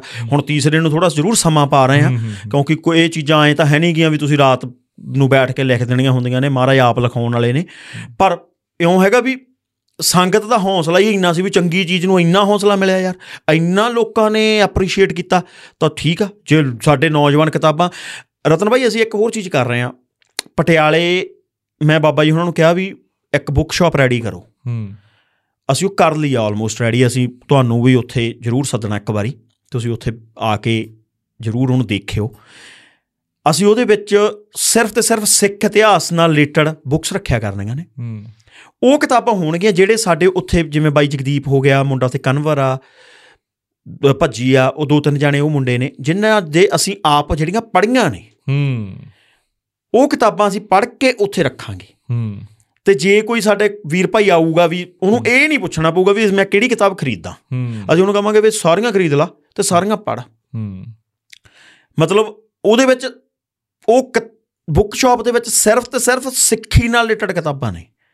ਉਹਦੇ ਵਿੱਚ ਕੋਈ ਹੋਰ ਬੁੱਕ ਰੱਖਣੀ ਹੋਈ ਨਹੀਂ। ਹੂੰ। ਸਿਰਫ ਤੇ ਸਿਰਫ ਉੱਥੇ ਸਿੱਖੀ ਨਾਲ ਰਿਲੇਟਡ ਹੀ ਬੁੱਕਸ ਮਿਲਣਗੀਆਂ ਤੁਹਾਨੂੰ। ਇਹ ਆਲਰੇਡੀ ਦੁਕਾਨ ਬਣ ਚੁੱਕੀ ਆ ਰੈਡੀ ਹੋ ਚੁੱਕਿਆ ਸ਼ੋਰੂਮ ਬੁੱਕਸ ਉੱਥੇ ਡਿਸਪਲੇ ਹੋ ਚੁੱਕੀਆਂ ਨੇ। ਬਸ ਅਜੇ ਥੋੜਾ ਜਿਹਾ ਉਹਨੂੰ ਅਸੀਂ ਅਨਾਉਂਸ ਨਹੀਂ ਹਜੇ ਕੀਤਾ ਸੀ। ਜਲਦੀ ਕਰਾਂਗੇ। ਹੂੰ। ਵੀ ਸਿਰਫ ਇਸ ਵਾਸਤੇ ਵੀ ਹਾਂ ਯਾਰ ਸਾਡੇ ਬੱਚੇ ਜਿਹੜੇ ਅੱਜ ਜੇ ਪੜ੍ਹਨਾ ਚਾਹੁੰਦੇ ਨੇ ਤਾਂ ਉਹਨਾਂ ਨੂੰ ਲੱਭਣ ਲਈ ਸਟਰਗਲ ਨਾ ਕਰਨੀ ਪਵੇ। ਰੈਡੀ ਟੂ ਗੋ ਚੀਜ਼ਾਂ ਦੇ ਉਹਨਾਂ ਨੂੰ ਵੀ ਆਹ 150 ਬੁੱਕ ਆ ਇਹਨਾਂ ਵਿੱਚੋਂ 10 ਲੈ ਜਾਓ 150 ਦੀਆਂ 150 ਲੈ ਜਾਓ ਇਹਨਾਂ ਨੂੰ 5 ਲੈ ਜਾਓ ਇਹ ਸਾਰੀਆਂ ਪੜ੍ਹਨ ਵਾਲੀਆਂ ਨੇ। ਹੂੰ। ਉਹ ਬਾਈ ਜਗਦੀਪ ਹੁਣੀ ਆਪ ਗੋ ਥਰੂ ਹੋਏ ਹੋਏ ਇਹਨਾਂ ਦੇ। ਉਹਦੇ ਵਿੱਚ ਉੱਥੇ ਵੀ ਮਤਲਬ ਇਹ ਹੁਣ ਫਿਲਹਾਲ ਤੇ ਦੂਸਰੀ ਚੀਜ਼ ਅਸੀਂ ਪ੍ਰਿੰਟਿੰਗ ਪ੍ਰੈਸ ਲਾਉਣ ਦਾ ਕਾਰਨ ਇਹ ਆ ਵੀ ਜਿੰਨੀਆਂ ਜਨਮ ਸਾਖੀਆਂ ਨੇ ਨਵਾਂ ਕੋਈ ਪ੍ਰਿੰਟ ਹੀ ਨਹੀਂ ਕਰ ਰਿਹਾ। ਹੂੰ। ਆ ਹੀ ਨਹੀਂ ਰਹੀਆਂ ਮਾਰਕੀਟ ਦੇ ਵਿੱਚ। ਉਹ ਸਾਰੀਆਂ ਹੁਣ ਆਪ ਖੁਦ ਪ੍ਰਿੰਟ ਕਰਾਂਗੇ। ਜਿੰਨੀਆਂ ਸਿੱਖ ਇਤਿਹਾਸ ਨਾਲ ਰਿਲੇਟਡ ਕਿਤਾਬਾਂ ਅਲੋਪ ਹੋ ਚੁੱਕੀਆਂ ਨੇ ਉਹਨਾਂ ਤੇ ਕੰਮ ਹੋ ਰਿਹਾ। ਉਹਨਾਂ ਨੂੰ ਲੱਭ ਕੇ ਉਹ ਦੁਬਾਰੇ ਰੀਪ੍ਰਿੰਟ ਕਰਕੇ ਉਹਨਾਂ ਨੂੰ ਮਾਰਕੀਟ 'ਚ ਲੈ ਕੇ ਆਵਾਂਗੇ। ਹੂੰ। ਵੀ ਆਪਣੇ ਬੱਚਿਆਂ ਨੂੰ ਹੁਣ ਜ਼ਰੂਰੀ ਤਾਂ ਇਹ ਚੀਜ਼ਾਂ ਨੇ ਨਾ। ਹੁਣ ਇਹ ਸਾਰੀਆਂ ਚੀਜ਼ਾਂ ਦੇ ਲਈ ਪੈਸਾ ਚਾਹੀਦਾ। ਹੂੰ। ਤੇ ਉਹਦੇ ਲਈ ਬਿਜ਼ਨਸ ਕਰ ਰਹੇ ਆ ਹੂੰ। ਸੋ ਕਈ ਵਾਰੀ ਆਪਾਂ ਸਿਰਫ ਇੱਕ ਜਗਦੀਪ ਬਾਈ ਦੇ ਆਉਣ ਤੋਂ ਬਾਅਦ ਹੀ ਹੋਇਆ। ਤੁਹਾਡੀ ਉਹਨਾਂ ਦੇ ਨਾਲ ਪਹਿਲੀ ਮਿਲਣੀ ਕਿੱਥੇ ਹੁੰਦੀ ਆ? ਬਾਈ ਜਗਦੀਪ ਨੂੰ ਮੈਂ ਜ਼ਿਆਦਾ ਫੇਸਬੁੱਕ ਤੇ ਫੋਲੋ ਕਰਦਾ ਸੀ ਜੀ ਪਹਿਲਾਂ। ਅੱਛਾ। ਬਾਈ ਦੇ ਸਟੇਟਸ ਸਟੂਟਸ ਪੜ੍ਹ ਲੈਂਦਾ ਹੁੰਦਾ ਸੀ। ਜੀ। ਤੇ ਅਸਲ ਦੇ ਵਿੱਚ ਮਿੱਤਰਤਾ ਇਹਨਾਂ ਦੀ ਸੀਗੀ ਮੇਰੇ ਸਾਡਾ ਮੇਰਾ ਬ੍ਰਦਰ ਇਨ ਲਾਅ ਆ ਬਾਈ ਅਮਰਤਪਾਲ ਸਿੰਘ। ਜੀ। ਤੇ ਮੇਰੀ ਸਿਸਟਰ ਜੀ। ਉਹ ਇਹ ਤਿੰਨ ਜਾਣੇ ਦੋਸਤ ਨੇ ਆਪਸ ਦੇ ਵਿੱਚ। ਜੀ। ਇਹਨਾਂ ਨੇ ਫਿਰ ਮੈਨੂੰ ਮਿਲਾਇਆ ਬਾਈ ਜਗਦੀਪ ਨਾਲ। ਹੂੰ। ਤੇ ਫਿਰ ਉਸ ਤੋਂ ਬਾਅਦ ਅਸੀਂ ਇਹ ਚੀਜ਼ਾਂ ਪਲਾਨ ਕਰਨੀਆਂ ਸ਼ੁਰੂ ਕੀਤੀਆਂ। ਹੂੰ। ਚੰਗੀਆਂ ਇਹ ਜਿਹੀਆਂ ਚੀਜ਼ਾਂ ਉਹਨਾਂ ਨੇ ਮੈਨੂੰ ਦੱਸੀਆਂ ਵੀ ਆਪਾਂ ਆ ਵੀ ਕਰ ਸਕਦੇ ਹਾਂ ਆ ਵੀ ਕਰ ਸਕਦੇ ਹਾਂ। ਮੈਨੂੰ ਵੀ ਲੱਗਿਆ ਵੀ ਹਾਂ ਯਾਰ ਇਹ ਜੇ ਤੁਹਾਨੂੰ ਮਹਾਰਾਜ ਨੇ ਚਾਰ ਛਿੱਲੜ ਦਿੱਤੇ ਨੇ ਆਪਦੇ ਲਈ ਤਾਂ ਕਰ ਹੀ ਰਹੇ ਆ ਸਾਰੇ ਕਰਦੇ ਹਰ ਬੰਦਾ ਹੀ ਕਰਦਾ ਕਰਨਾ ਵੀ ਆਪਦੇ ਲਈ ਚਾਹੀਦਾ ਤਾਂ ਅਗਲਾ ਕਰਦਾ ਹੀ ਆ। ਕਰਦਾ ਹੀ ਆ ਕਰਨਾ ਵੀ ਚਾਹੀਦਾ ਉਹਦੇ ਚ ਤਾਂ ਕੋਈ ਪ੍ਰੋਬਲਮ ਨਹੀਂ ਹੈਗੀ।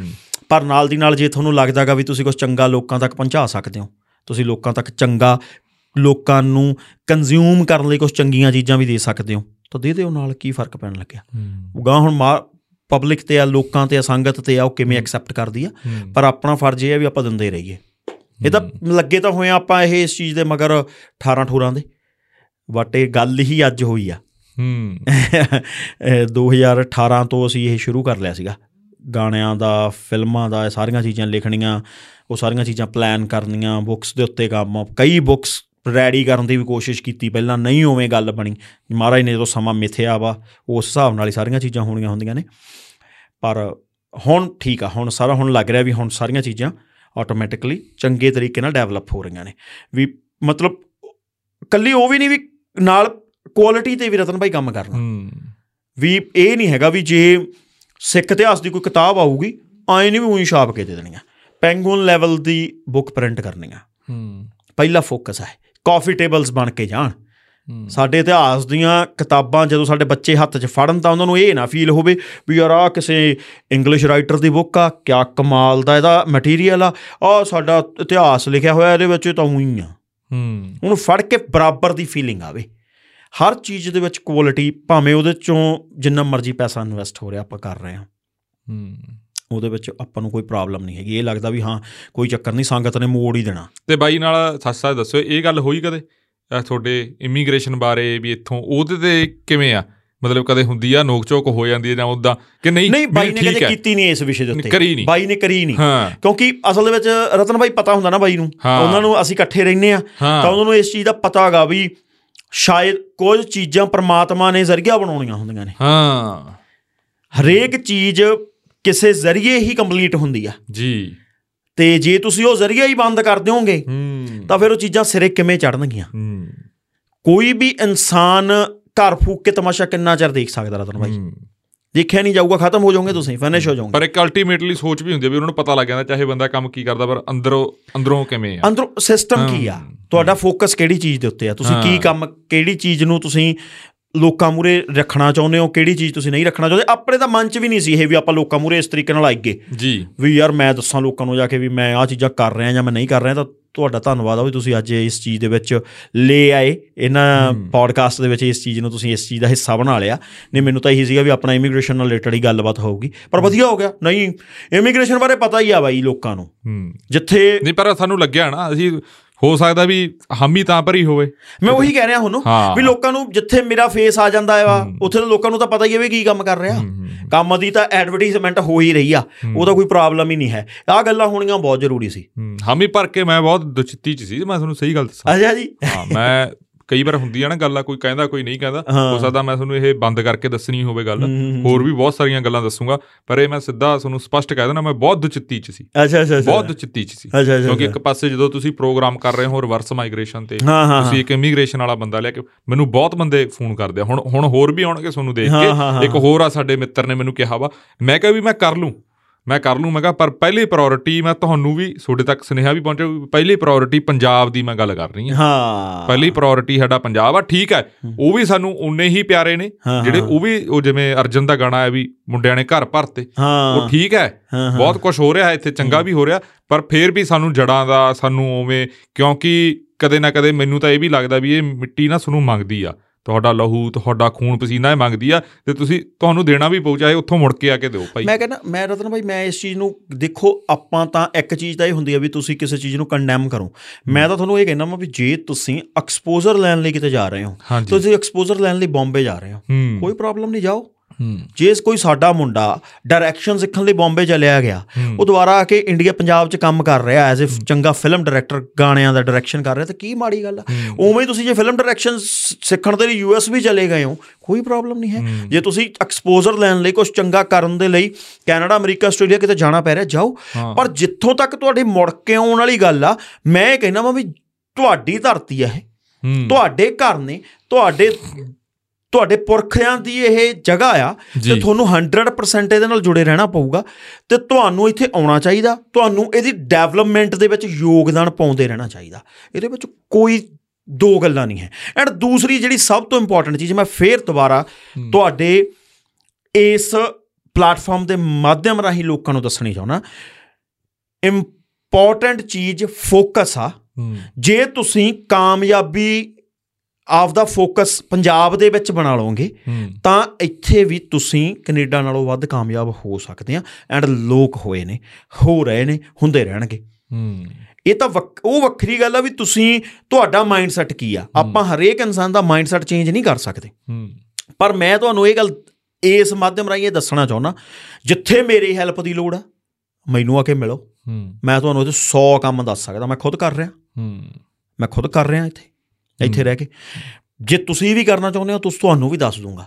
ਪਰ ਕਰਨ ਕੋਈ ਇਨਸਾਨ ਤੁਹਾਨੂੰ ਉਂਗਲੀ ਉਂਗਲੀ ਫੜ ਕੇ ਨਾਲ ਤੋੜ ਸਕਦਾ। ਮੋਢਿਆਂ ਤੇ ਚੱਕ ਕੇ ਭੱਜ ਨਹੀਂ ਸਕਦਾ। ਹਾਂ। ਜੇ ਤੁਸੀਂ ਇਹ ਸੋਚੀ ਬੈਠੇ ਹੋ ਕੈਨੇਡਾ ਅਮਰੀਕਾ 'ਚ ਵੀ ਤੁਹਾਨੂੰ ਕੋਈ ਮੋਢਿਆਂ ਤੇ ਚੱਕ ਕੇ ਭੱਜ ਲੂਗਾ ਕਿਸੇ ਨੇ ਨਹੀਂ ਭਾਈ ਭੱਜਣਾ। ਆਪ ਦਾ ਸਫ਼ਰ ਆ ਤੁਹਾਨੂੰ ਆਪ ਤੈਅ ਕਰਨਾ ਪੈਣਾ। ਪਰ ਇੰਪੋਰਟੈਂਟ ਚੀਜ਼ ਆ ਤੁਹਾਨੂੰ ਤੁਹਾਡੇ ਅੰਦਰ ਉਹ ਅੱਗ ਹੋਣੀ ਚਾਹੀਦੀ ਆ ਜਗਿਆਸਾ ਹੋਣੀ ਚਾਹੀਦੀ ਆ। ਤੁਸੀਂ ਜੇ ਇੱਕ ਮਾਈਂਡਸੈਟ ਆਪਦਾ ਤਿਆਰ ਕਰ ਲਓ ਮੈਂ ਪੰਜਾਬ 'ਚ ਰਹਿ ਕੇ ਕਾਮਯਾਬ ਹੋਣਾ ਤਾਂ ਇੱਥੇ ਰਹਿ ਕੇ ਵੀ ਤੁਸੀਂ ਕਾਮਯਾਬ ਹੋਵੋਗੇ ਉਦੋਂ ਜ਼ਿਆਦਾ ਕਾਮਯਾਬ ਹੋਵੋਗੇ। ਹੂੰ। ਇਹਦੇ ਵਿੱਚ ਕੋਈ ਦੋ ਰਾਏ ਨਹੀਂ ਹੈ।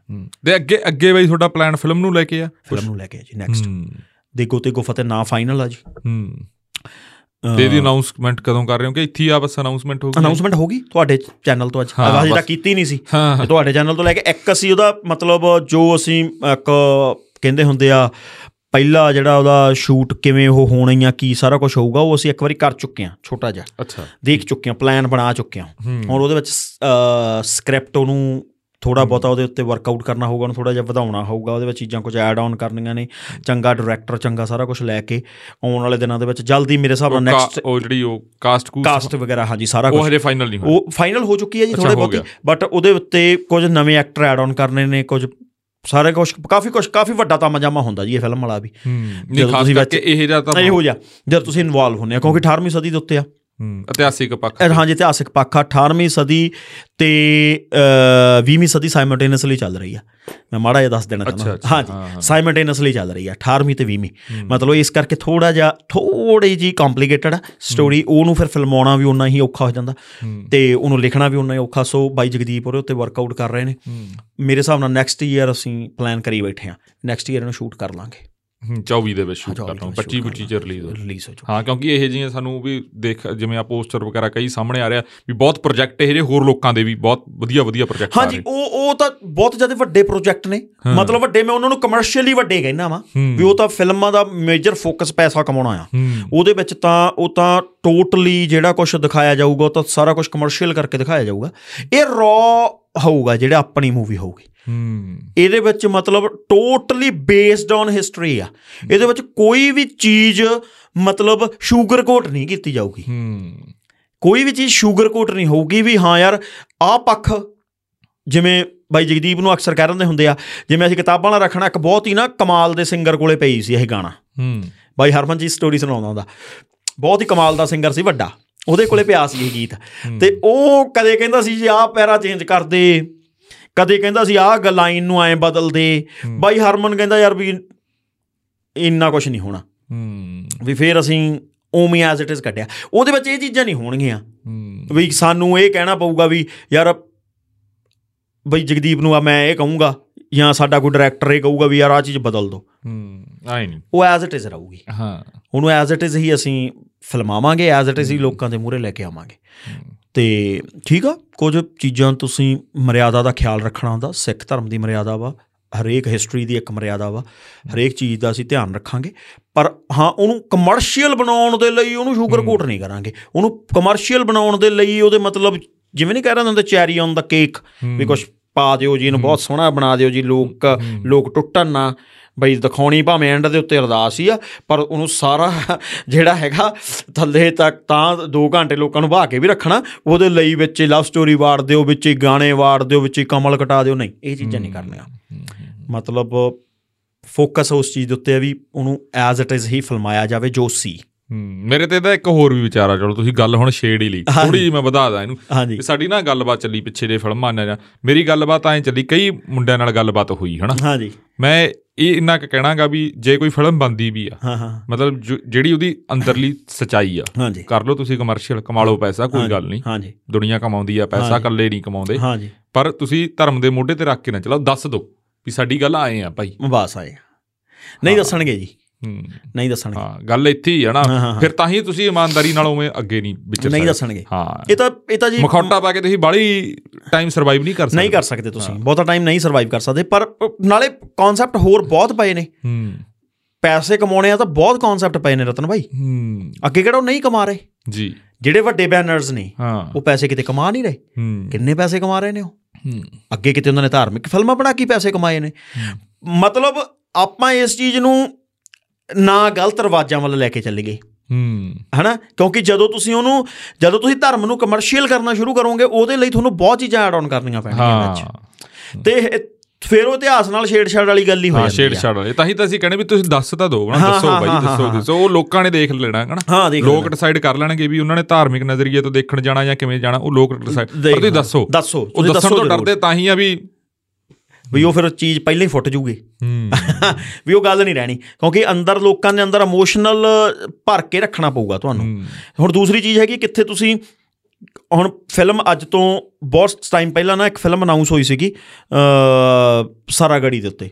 ਰਣਦੀਪ ਹੁੱਡੇ ਨੇ ਕਰਨੀ ਸੀ। ਰਣਦੀਪ ਹੁੱਡੇ ਨੇ 3-4 ਸਾਲ ਸਿੱਖ ਬਣ ਕੇ ਸਿੱਖ ਇਤਿਹਾਸ ਪੜ੍ਹ ਕੇ ਸਾਰਾ ਕੁਝ ਕੀਤਾ। ਪਰ ਉੱਥੇ ਹੀ ਇੱਕ ਵੱਡਾ ਬੈਨਰ ਆਉਂਦਾ ਨਕਲੀ ਦਾੜੀਆਂ ਲਾਉਂਦਾ ਨਕਲੀ ਸਾਰਾ ਕੁਝ ਕਰਦਾ। ਫਿਲਮ ਬਣਾ ਕੇ ਰਿਲੀਜ਼ ਕਰਕੇ ਹੋ ਜਾਂਦਾ। ਰਣਦੀਪ ਹੁੱਡੇ ਦੀ ਸਾਰੇ ਕਨਸੈਪਟ ਦਾ ਸੱਤਿਆਨਾਸ਼ ਮਾਰ ਦਿੰਦਾ। ਕਿੱਥੇ ਰਣਦੀਪ ਹੁੱਡੇ ਨੇ ਇੰਨਾ ਕੰਮ ਕੀਤਾ ਸੀ ਵੀ ਪੰਜਾਬ ਦੇ ਮੁੰਡੇ? ਉਹ ਕਹਿੰਦਾ ਸਿੱਖ ਮੁੰਡਾ ਚਾਹੀਦਾ ਪੰਜਾਬ ਦਾ ਚਾਹੀਦਾ। ਹਰਿਆਣੇ ਦਾ ਸਿੱਖ ਮੁੰਡਾ ਨਹੀਂ ਚਾਹੀਦਾ। ਸਿੱਖ ਮੁੰਡਾ ਮੈਨੂੰ ਉਹ ਚਾਹੀਦਾ ਜਿਹਦਾ ਜਨਮ ਪੰਜਾਬ 'ਚ ਹੋਇਆ ਜਿਹੜਾ ਰਿਹਾ ਪੰਜਾਬ 'ਚ ਕਿਉਂ? ਕਿਉਂਕਿ ਉਹਦੇ ਅੰਦਰ ਹੀ ਉਹ ਚੀਜ਼ ਨੈਚੁਰਲੀ ਹੋਊਗੀ। ਆਪ ਉਹ ਕਹਿੰਦਾ ਵੀ ਮੈਂ 3 ਸਾਲ ਸਾਰਾ ਕੰਮ ਛੱਡਤੇ ਆਪਦੇ। ਹੂੰ। ਕਿਉਂ? ਕਿਉਂਕਿ ਉਹ ਕਹਿੰਦਾ ਮੈਂ ਐਕਚੁਅਲ ਦੇ ਵਿੱਚ ਚਾਹੁੰਦਾ ਸੀ ਕਿਉਂਕਿ ਮੈਂ ਸਮੋਕ ਵੀ ਛੱਡੀ ਮੈਂ दारू ਵੀ ਛੱਡੀ ਬਾਣੀ ਪੜ੍ਹਨੀ ਸ਼ੁਰੂ ਕੀਤੀ ਕੜਾ ਪਾਇਆ ਕੇਸ ਦਾੜੀ ਵਧਾਏ। ਹੂੰ। ਤੇ ਉਹਦੇ ਪਿੱਛੇ ਕਾਰਨ ਕੀ ਸੀ? ਉਹਦੇ ਪਿੱਛੇ ਕਾਰਨ ਇਹ ਸੀ ਵੀ ਉਹ ਕਮਰਸ਼ੀਅਲ ਨਹੀਂ ਸੀ। ਉਹ ਇਮੋਸ਼ਨਲ ਪੱਖ ਸੀ ਤੇ ਇਮੋਸ਼ਨਲ ਹੋ ਕੇ ਹੀ ਧਰਮ ਦਿਖਾਇਆ ਜਾ ਸਕਦਾ। ਹਿਸਟਰੀ ਦਿਖਾਈ ਜਾ ਸਕਦੀ ਆ। ਪਰ ਉਹ ਚੱਲਣ ਨਹੀਂ ਦਿੱਤੀ ਕਿਸੇ ਨੇ। ਆਉਣ ਹੀ ਨਹੀਂ ਦਿੱਤੀ। ਵੱਡੇ ਬੈਨਰ ਆ ਕੇ ਬਹਿ ਗਏ। ਉਵੇਂ ਇੱਥੇ ਆ। ਹੁਣ ਜਿਹੜੇ ਵੱਡੇ ਬੈਨਰ ਨੇ ਉਹਨਾਂ ਨੂੰ ਪਤਾਗਾ ਲੋਕਾਂ ਦਾ ਉਹਨਾਂ ਨੂੰ ਪਤਾ ਹੁੰਦਾ ਵੀ ਲੋਕ ਕੀ ਡਿਮਾਂਡ ਕਰਦੇ ਆ। ਉਹਨਾਂ ਨੇ ਫਿਰ ਚੀਜ਼ਾਂ ਨਾਲ ਉਹ ਕਰ ਲੈਂਦੇ ਨੇ ਤਰੀਕੇ ਨਾਲ ਛੇੜਛਾੜ। ਪਰ ਇਉਂ ਹੈਗਾ ਚਲੋ ਆਪਾਂ ਉਹਨਾਂ ਨੂੰ ਤਾਂ ਨਹੀਂ ਰੋਕ ਸਕਦੇ। ਆਪਾਂ ਨਾਲ ਆਪਦੀ ਲਕੀਰ ਖਿੱਚਾਂਗੇ। ਆਪਾਂ ਆਪਦੀ ਲਕੀਰ ਵੱਡੀ ਆਪਾਂ ਆਪਦੀ ਕਰਕੇ। ਲਕੀਰ ਖਿੱਚਾਂਗੇ। ਆਪਾਂ ਉਹਨਾਂ ਨੂੰ ਤਾਂ ਨਹੀਂ ਰੋਕ ਸਕਦੇ। ਉਹਨਾਂ ਬਾਰੇ ਆਪਾਂ ਕੀ ਕਹਿ ਸਕਦੇ ਕੁਝ ਨਹੀਂ ਕਹਿ ਸਕਦੇ। ਆਪਾਂ ਕੋਸ਼ਿਸ਼ ਕਰਾਂਗੇ ਜਿਵੇਂ ਬਾਈ ਜਗਦੀਪ ਮੈਨੂੰ ਅਕਸਰ ਕਹਿੰਦਾ ਹੁੰਦਾ ਵੀ ਲੋਕ ਸੁਣਦੇ ਨਹੀਂ ਸੁਣਦੇ। ਕੀ ਤੁਸੀਂ ਆਪਦੀ ਡਿਊਟੀ ਨਿਭਾ ਰਹੇ ਹੂੰ। ਤੇਰੀ ਮੇਰੀ ਡਿਊਟੀ ਆ ਮੇਰੀ ਡਿਊਟੀ ਆ ਚੰਗੀ ਚੀਜ਼ ਲਿਖਣੀ ਤੇਰੀ ਡਿਊਟੀ ਆ ਉਹਨੂੰ ਚੰਗੀ ਚੀਜ਼ ਨੂੰ ਪ੍ਰਿੰਟ ਕਰਕੇ ਲੋਕਾਂ ਤੱਕ ਪਹੁੰਚਦੇ ਕਰਨਾ। ਉੱਥੇ ਆਪਣੀ ਡਿਊਟੀ ਖਤਮ ਹੋ ਜਾਂਦੀ ਆ। ਹੁਣ ਗਾਂ ਮਹਾਰਾਜ ਦੇਖਣਗੇ ਲੋਕਾਂ ਨੇ ਪੜ੍ਹਨੀ ਆ ਦੇਖਣੀ ਆ ਸੁਣਨੀ ਆ ਕਿ ਨਹੀਂ ਦੇਖਣੀ। ਹੂੰ। ਤੁਸੀਂ ਆਪਦੀ ਡਿਊਟੀ ਨਿਭਾਉਂਦੇ ਜਾਓ। ਜੇ ਤੁਸੀਂ ਆਪਦੀ ਡਿਊਟੀ ਬਾਰੇ ਇਹ ਸੋਚ ਲਓਗੇ ਵੀ ਕਹਿ ਦੋਗੇ ਲੋਕ ਤਾਂ ਪੜ੍ਹਦੇ ਨਹੀਂ ਛੱਡੋ ਬਹਿ ਜਾਓ ਚੁੱਪ ਕਰਕੇ ਘਰੇ। ਹੂੰ। ਪਰ ਬੈਠੇ ਰਹੋ। ਹੁਣ ਤੁਸੀਂ ਵੀ ਤਾਂ ਤੁਹਾਡਾ ਪੋਡਕਾਸਟ ਆ ਤੁਸੀਂ ਅੱਜ ਫੇਮਸ ਹੋ ਗਏ ਹੋ। ਤੇ ਮੈਂ ਤਾਂ ਹੁਣ ਆਲਮੋਸਟ ਸਾਰੇ ਕਮਰਸ਼ੀਅਲ ਪੋਡਕਾਸਟ ਦੇ ਜਾ ਚੁੱਕਿਆ ਮੇਰੀਆਂ ਇੰਟਰਵਿਊਜ਼ ਹੋ ਚੁੱਕੀਆਂ ਸਾਰੀਆਂ ਤਾਂ ਇਹਦੇ ਵਿੱਚ ਬਹੁਤ ਪੈਸਾ ਪਰ ਉਹਦੇ ਲਈ ਤੁਹਾਨੂੰ ਥੋੜਾ ਜਿਹਾ ਆਪਦੇ ਆਪ ਨੂੰ ਫਲੈਕਸੀਬਲ ਫਲੈਕਸੀਬਲ ਕਰਨਾ ਪੈਣਾ ਤੁਹਾਨੂੰ। ਹੁਣ ਤੁਹਾਡੇ ਤੇ ਆ। ਤੁਸੀਂ ਆਪਦੀ ਡਿਊਟੀ ਨਿਭਾਉਣੀ ਆ ਕਿ ਤੁਸੀਂ ਫਲੈਕਸੀਬਲ ਹੋ ਕੇ ਉਸ ਦੌੜ 'ਚ ਭੱਜਣਾ? ਇਹ ਤੁਹਾਡੇ ਤੇ ਖੜੀ ਹੈ ਗੱਲ। ਥੋੜੇ ਜਿਹਾ ਵੀ ਤੁਸੀਂ ਫਲੈਕਸੀਬਲ ਹੋ ਜਾਓਗੇ ਬਹੁਤ ਪੈਸਾ ਉਹਦੇ 'ਚ। ਥੋੜੀ ਜਿਹੀ ਲਚਕ ਲਿਆਉਣੀ ਪਊਗੀ ਤੁਹਾਨੂੰ। ਆਪਦੇ ਅੰਦਰ। ਹਾਂ ਤੁਸੀਂ ਜੇ ਆਪਦੇ ਕਾਨੂੰਨ ਬਦਲ ਲਓਗੇ ਤੁਹਾਨੂੰ ਅਕਸਰ ਅਕਸਰ ਇਹ ਗੱਲ ਹੁੰਦੀ ਆ। ਹੁੰਦੀ ਆ ਨਾ। ਵੀ ਤੁਸੀਂ ਐਡ ਨਹੀਂ ਲੈਂਦੇ ਜਾਂ ਹਾਂ ਤੁਸੀਂ ਹਾਂ ਨਹੀਂ ਕਰਦੇ, ਇਹ ਚੀਜ਼ਾਂ ਫਿਰ ਫਿਰ ਪਰ ਉਹਦੇ ਲਈ ਫਿਰ ਤੁਹਾਨੂੰ ਆਪ ਤੁਹਾਡੀ ਹੌਲੀ ਹੌਲੀ ਆਡੀਅנס ਵੀ ਚੇਂਜ ਹੋ ਜਾਊਗੀ ਹੂੰ। ਹੂੰ। ਉਹਨਾਂ ਦੀ ਬਹੁਤਾਤ ਵੀ ਆ ਸੁਣਨ ਵਾਲਿਆਂ ਦੀ ਉਹ ਚੀਜ਼ਾਂ। ਹੂੰ, ਹੂੰ। ਲੋਕਾਂ ਦਾ ਪਰਸੈਪਸ਼ਨ ਵੀ ਲੋਕਾਂ ਦੀ ਪਰਸੈਪਸ਼ਨ ਵੀ ਬਦਲੂਗੀ। ਬਹੁਤ ਕੁਝ ਬਦਲੂਗਾ। ਬਹੁਤ ਕੁਝ ਬਦਲੂਗਾ। ਪਰ ਉਹਦੇ ਲਈ ਰਤਨ ਨੂੰ ਆਪ ਨੂੰ ਵੀ ਬਦਲਣਾ ਪਊਗਾ। ਹੂੰ। ਫਿਰ ਉਹ ਨੀਂਦ ਆਵੇ ਨਾ ਆਵੇ ਉਹ ਫਿਰ ਉਹ ਗਾਂ ਪਰ ਨੀਂਦ ਨਹੀਂ ਨਾ ਆਉਣੀ ਚੱਕਰ ਹੀ ਇਹ ਆ। ਚੱਕਰ ਹੀ ਨੀਂਦ ਦਾ। ਹਾਂ ਓਏ ਗਾਂ ਗਾਂ ਫਿਰ ਉਹ ਤੁਹਾਡੀ ਆਪ ਦਾ ਤੁਹਾਡਾ ਸਵਾਰੀ ਆਪ ਦੇ ਸਮਾਨ ਦੀ ਆਪ ਹਾਂ, ਜ਼ਿੰਮੇਵਾਰ ਸਾਨੂੰ। ਵੀ ਸਾਡੇ ਕਿਸੇ ਪਿੱਛੇ ਜੇ ਆਇਆ ਕਿਸੇ ਦਾ ਫੋਨ ਉਹ। ਕਹਿੰਦੇ ਵੀ ਤੁਸੀਂ ਫਿਲਮ ਲਈ ਕਮਰਸ਼ੀਅਲ ਕਰੋਗੇ ਵੀ ਪੋਡਕਾਸਟ ਹਾਂ। ਮੈਂ ਕਿਹਾ ਵੀ ਕਰ ਦਾਂਗੇ ਵੀ ਫਿਲਮ ਦੀ ਗੱਲ ਕਰਾਂਗੇ ਪਰ ਅਸੀਂ ਪੰਜਾਬ ਦੀ ਵੀ ਗੱਲ ਕਰਾਂਗੇ। ਹਾਂ। ਉਹ ਬੰਦੇ ਉਹ ਕਹਿੰਦੇ ਵੀ ਐਂ ਕਿਵੇਂ ਪੰਜਾਬ ਦੀ ਗੱਲ ਨਹੀਂ ਵਿੱਚ ਹੋ ਹਾਂ ਉਹ ਸਕਦੀ ਕਹਿੰਦੇ ਵੀ ਪੰਜਾਬ ਦੀ ਗੱਲ ਨਹੀਂ ਹੋ ਮਤਲਬ ਉਹ- ਉਹਨਾਂ ਨੇ ਚਲੋ ਐਂ ਨਹੀਂ ਕਿਹਾ ਉਹ ਕਹਿੰਦੇ ਵੀ ਫਿਲਮ ਨੂੰ ਜ਼ਿਆਦਾ ਅਸੀਂ ਇੰਪੋਰਟੈਂਟ ਦੇਣੀ ਆ। ਮੈਂ ਕਿਹਾ ਵੀ ਕੋਈ ਨਹੀਂ। ਉਹ ਕਹਿੰਦੇ ਵੀ ਅਸੀਂ ਤੁਹਾਨੂੰ ਇੰਨਾ ਪੇ ਕਰ ਦਾਂਗੇ। ਮੈਂ ਕਿਹਾ ਫਿਰ ਐਂ ਨਹੀਂ ਨਾ ਚੱਲਦਾ ਫਿਰ। ਉਹ ਤਾਂ ਵੀਰੇ ਫਿਰ ਕੁਐਸਚਨ ਆਏਂ ਦੇਣਗੇ ਨਾ ਤੁਹਾਨੂੰ। ਹਾਂ ਉਹ ਤਾਂ ਰਤਨ ਨੂੰ ਇੱਕ ਸਵਾਲ ਨਹੀਂ। ਆਊਗਾ ਪਹਿਲਾਂ ਹੂੰ। ਸਕ੍ਰਿਪਟ ਆਊਗੀ। ਹਾਂ। ਵੀ ਆ ਬਾਈ ਜੀ ਆ ਤਾਂ ਸਕ੍ਰਿਪਟ ਆ ਇਹਦੇ ਤੋਂ ਬਾਹਰ ਨਹੀਂ ਜਾ ਸਕਦੇ ਤੁਸੀਂ। ਹੂੰ ਹੂੰ ਹੂੰ। ਉਹ ਇੱਕ ਸਾਨੂੰ ਕਲਾਕਾਰ ਨੇ ਦੱਸ ਵੀ ਦਿੱਤੇ ਉਹ ਕਹਿੰਦੇ ਆਪਦੇ ਮਾਈਕ ਚੱਕ ਕੇ ਚੰਡੀਗੜ੍ਹ ਲਿਆਓ ਸਾਥੋਂ ਇੰਨੇ ਲੱਖ ਰੁਪਈਆ ਲੈ ਲਿਓ ਇੱਕ ਪੋਡਕਾਸਟ ਦਾ। ਹਾਂ ਹਾਂ ਹਾਂ ਹਾਂ। ਮੈਂ ਕਿਹਾ ਵੀ ਐਂ ਨਹੀਂ ਤੁਹਾਨੂੰ ਆਉਣਾ ਤਾਂ ਇੱਥੇ ਰਾਮਪਰਾ ਫੂਲ ਹੀ ਪਊਗਾ ਚੱਲ ਕੇ ਵੀ ਸਾਨੂੰ ਇੱਥੇ ਲੱਗਦਾ ਸਾਡੇ ਕੋਲੇ ਬਾਈ ਵਾ ਗੱਲਾਂ ਦਾ ਹੀ ਉਹੀ ਕਰ ਰਹੇ ਹਾਂ ਅਸੀਂ ਕਿ ਅਸੀਂ ਨਾ ਤਾਂ ਕੋਈ ਤੁਹਾਡੇ ਬਾਰੇ ਤਿਆਰੀ ਕਰਨੀ ਆ ਨਾ ਕੋਈ ਉਹ ਆ ਸਾਡਾ ਤਾਂ ਦੇਸੀ ਗੱਲ ਆ ਸਾਡੇ ਕੋਲ ਦਾ ਨਹੀਂ ਸਾਨੂੰ। ਪਤਾ ਤੁਹਾਡੇ ਬਾਰੇ ਨੌਲੇਜ ਆ ਠੀਕ ਆ ਪਰ ਅਸੀਂ ਉਵੇਂ ਕੋਈ ਨਹੀਂ ਸਕ੍ਰਿਪਟਡ ਕੋਈ ਹੈ ਸਕ੍ਰਿਪਟ ਹੀ ਨਹੀਂ ਹੋਊਗਾ ਬਾਈ ਜੀ ਉੱਥੇ ਤਾਂ ਸਾਰਾ ਕੁਝ ਮਿਲੂਗਾ ਤੁਹਾਨੂੰ। ਕਿਉਂਕਿ ਸਕ੍ਰਿਪਟ ਫਿਰ ਉਹਨੂੰ ਤਿਆਰ ਕਰਨੀ ਪੈਂਦੀ ਹੈ ਨਾ ਬਾਈ ਜੀ ਜਿਹਨੇ ਵਿੱਚੋਂ ਚੀਜ਼ਾਂ ਨੂੰ ਮੋਲਡ ਕਰਨਾ। ਹੂੰ। ਉਹ ਚੀਜ਼ ਲੋਕਾਂ ਨੂੰ ਸੁਣਾਉਣੀ ਆ ਜੋ ਸੁਣਨਾ ਚਾਹੁੰਦੇ ਆ। ਮੇਰੀ ਗੱਲ ਨੂੰ ਸਮਝਦੇ ਹੋ ਤੁਸੀਂ? ਹੁਣ ਤੁਸੀਂ ਉਹ ਚੀਜ਼ ਵੀ ਵਿੱਚ ਸੁਣਾ ਰਹੇ ਹੋ ਜਿਹੜੀ ਹੋ ਸਕਦਾ ਮੈਂ ਨਾ ਸੁਣਨੀ ਚਾਹੁੰਦਾ ਹੋਵਾਂ। ਹੂੰ। ਐਜ਼ ਅ ਬਿਜ਼ਨਸਮੈਨ ਹੂੰ। ਹੋ ਸਕਦਾ ਲੋਕ ਨਾ ਸੁਣਨਾ ਚਾਹੁੰਦੇ ਹੋਣ। ਹੂੰ। ਜਿਹੜੇ ਮੈਕਸਿਮਮ ਇੱਕ ਨੰਬਰ ਹੈਗਾ ਲੋਕਾਂ ਦਾ ਜਿਹੜਾ ਨਹੀਂ ਸੁਣਨਾ ਚਾਹੁੰਦਾ ਹੋਊਗਾ। ਪਰ ਉਹ ਮੈਟਰ ਨਹੀਂ ਕਰਦਾ। ਮੈਟਰ ਇਹ ਸੱਚ ਕੀ ਆ। ਹੂੰ। ਇੰਪੋਰਟੈਂਟ ਚੀਜ਼ ਇਹ ਆ। ਹੁਣ ਉਹਦੇ ਤੇ ਫਿਰ ਤੁਹਾਨੂੰ ਉਹਦੇ ਲਈ ਫਿਰ ਬਹੁਤ ਚੀਜ਼ਾਂ ਸੈਕਰੀਫਾਈਸ ਵੀ ਕਰਨੀਆਂ ਪੈਂਦੀਆਂ ਨਾ। ਜੀ। ਸਭ ਤੋਂ ਵੱਡੀ ਚੀਜ਼ ਤਾਂ ਫਿਰ ਪੈਸਾ ਉਹਦੇ ਵਿੱਚ ਜਿਹੜਾ ਤੁਹਾਡੇ ਲਈ ਤੁਹਾਡੇ ਤੋਂ ਸੈਕਰੀਫਾਈਸ ਹੁੰਦਾ। ਜੀ। ਤੁਸੀਂ ਉਹਨਾਂ ਨਹੀਂ ਕਮਾ ਪਾਓਗੇ। ਜੀ ਹੋਰ ਕੋਈ ਗੱਲਬਾਤ ਸੀ ਬਸ ਵਧੀਆ ਸੈੱਟ ਆ ਜੀ। ਜੀ। ਸਭ ਮੇਰੇ ਹਿਸਾਬ ਨਾਲ ਬਹੁਤ ਵਧੀਆ ਹੋ ਗਈਆਂ ਗੱਲਾਂ। ਸੀ ਵਧੀਆ ਹੋਣਾ ਗੱਲਾਂ? ਚਲੋ ਇਹ ਲੋਕ ਦੱਸਣਗੇ ਵੀ ਵਧੀਆ ਹੋਣਾ ਕਿੱਦਾਂ ਹੁੰਦਾ ਟਿੱਪਣੀਆਂ ਦਾ ਸਾਨੂੰ ਇੰਤਜ਼ਾਰ ਰਹੂਗਾ। ਸੋ ਅੱਜ ਦਾ ਪੌਡਕਾਸਟ ਸੀ ਹੁਣ ਆਪਾਂ ਮੰਗਲਵਾਰ ਨੂੰ ਸ਼ਾਮ ਨੂੰ 7 ਵਜੇ ਮਿਲਾਂਗੇ ਤੇ ਟਿੱਪਣੀ ਆਪਦੀ ਸੁੱਧ ਸਪਸ਼ਟ ਜਿਵੇਂ ਅਸੀਂ ਕਹਿੰਦੇ ਆ ਪੰਜਾਬੀ ਦੇ ਵਿੱਚ ਕਰਿਓ ਤੇ ਬਿਨਾਂ ਕਿਸੇ ਗਾਲੀ ਗਲੋਚ ਤੋਂ ਜੇ ਕੋਈ ਸ਼ਿਕਵਾ ਵੀ ਆ, ਗੁਰਮਲਾਪ ਬਾਈ ਤਾਈ, ਮੇਰੇ ਤਾਈ, ਮਤਲਬ ਇੱਕ ਵਧੀਆ ਭਾਸ਼ਾ ਦੇ ਵਿੱਚ ਲਿਖੋਗੇ ਤਾਂ ਤੁਹਾਨੂੰ ਆਉਣ ਵਾਲੇ ਪੌਡਕਾਸਟਾਂ 'ਚ ਉਹਦੇ ਜਵਾਬ ਜਾਂ ਬਾਈ ਵੀ ਆਪਦੇ ਕਿਸੇ ਵੀ ਤਰੀਕੇ ਨਾਲ ਉਹਦਾ ਜਵਾਬ ਦੇ ਸਕਦੇ ਆ। ਵਧੀਆ ਭਾਸ਼ਾ ਹੋਣੀ ਚਾਹੀਦੀ ਹੈ ਗਿਲਾ ਸ਼ਿਕਵਾ ਹੋਣਾ ਵੀ ਚਾਹੀਦਾ, ਕਿੰਤੂ ਪਰੰਤੂ ਹੋਣਾ ਚਾਹੀਦਾ, ਪਰ ਉਹਦੇ ਜਿਹੜੇ ਸ਼ਬਦ ਆ ਉਹ ਵਧੀਆ ਹੋਣੇ ਚਾਹੀਦੇ ਆ। ਹੁਣ ਮੈਨੂੰ ਤੇ ਬਾਈ ਗੁਰਮਲਾਪ ਨੂੰ ਦਿਓ ਇਜਾਜ਼ਤ, ਤੁਸੀਂ ਆਪਣਾ ਸਮਾਂ ਦਿੱਤਾ ਜੀ। ਸਤਿ ਸ਼੍ਰੀ ਅਕਾਲ ਜੀ। ਧੰਨਵਾਦ।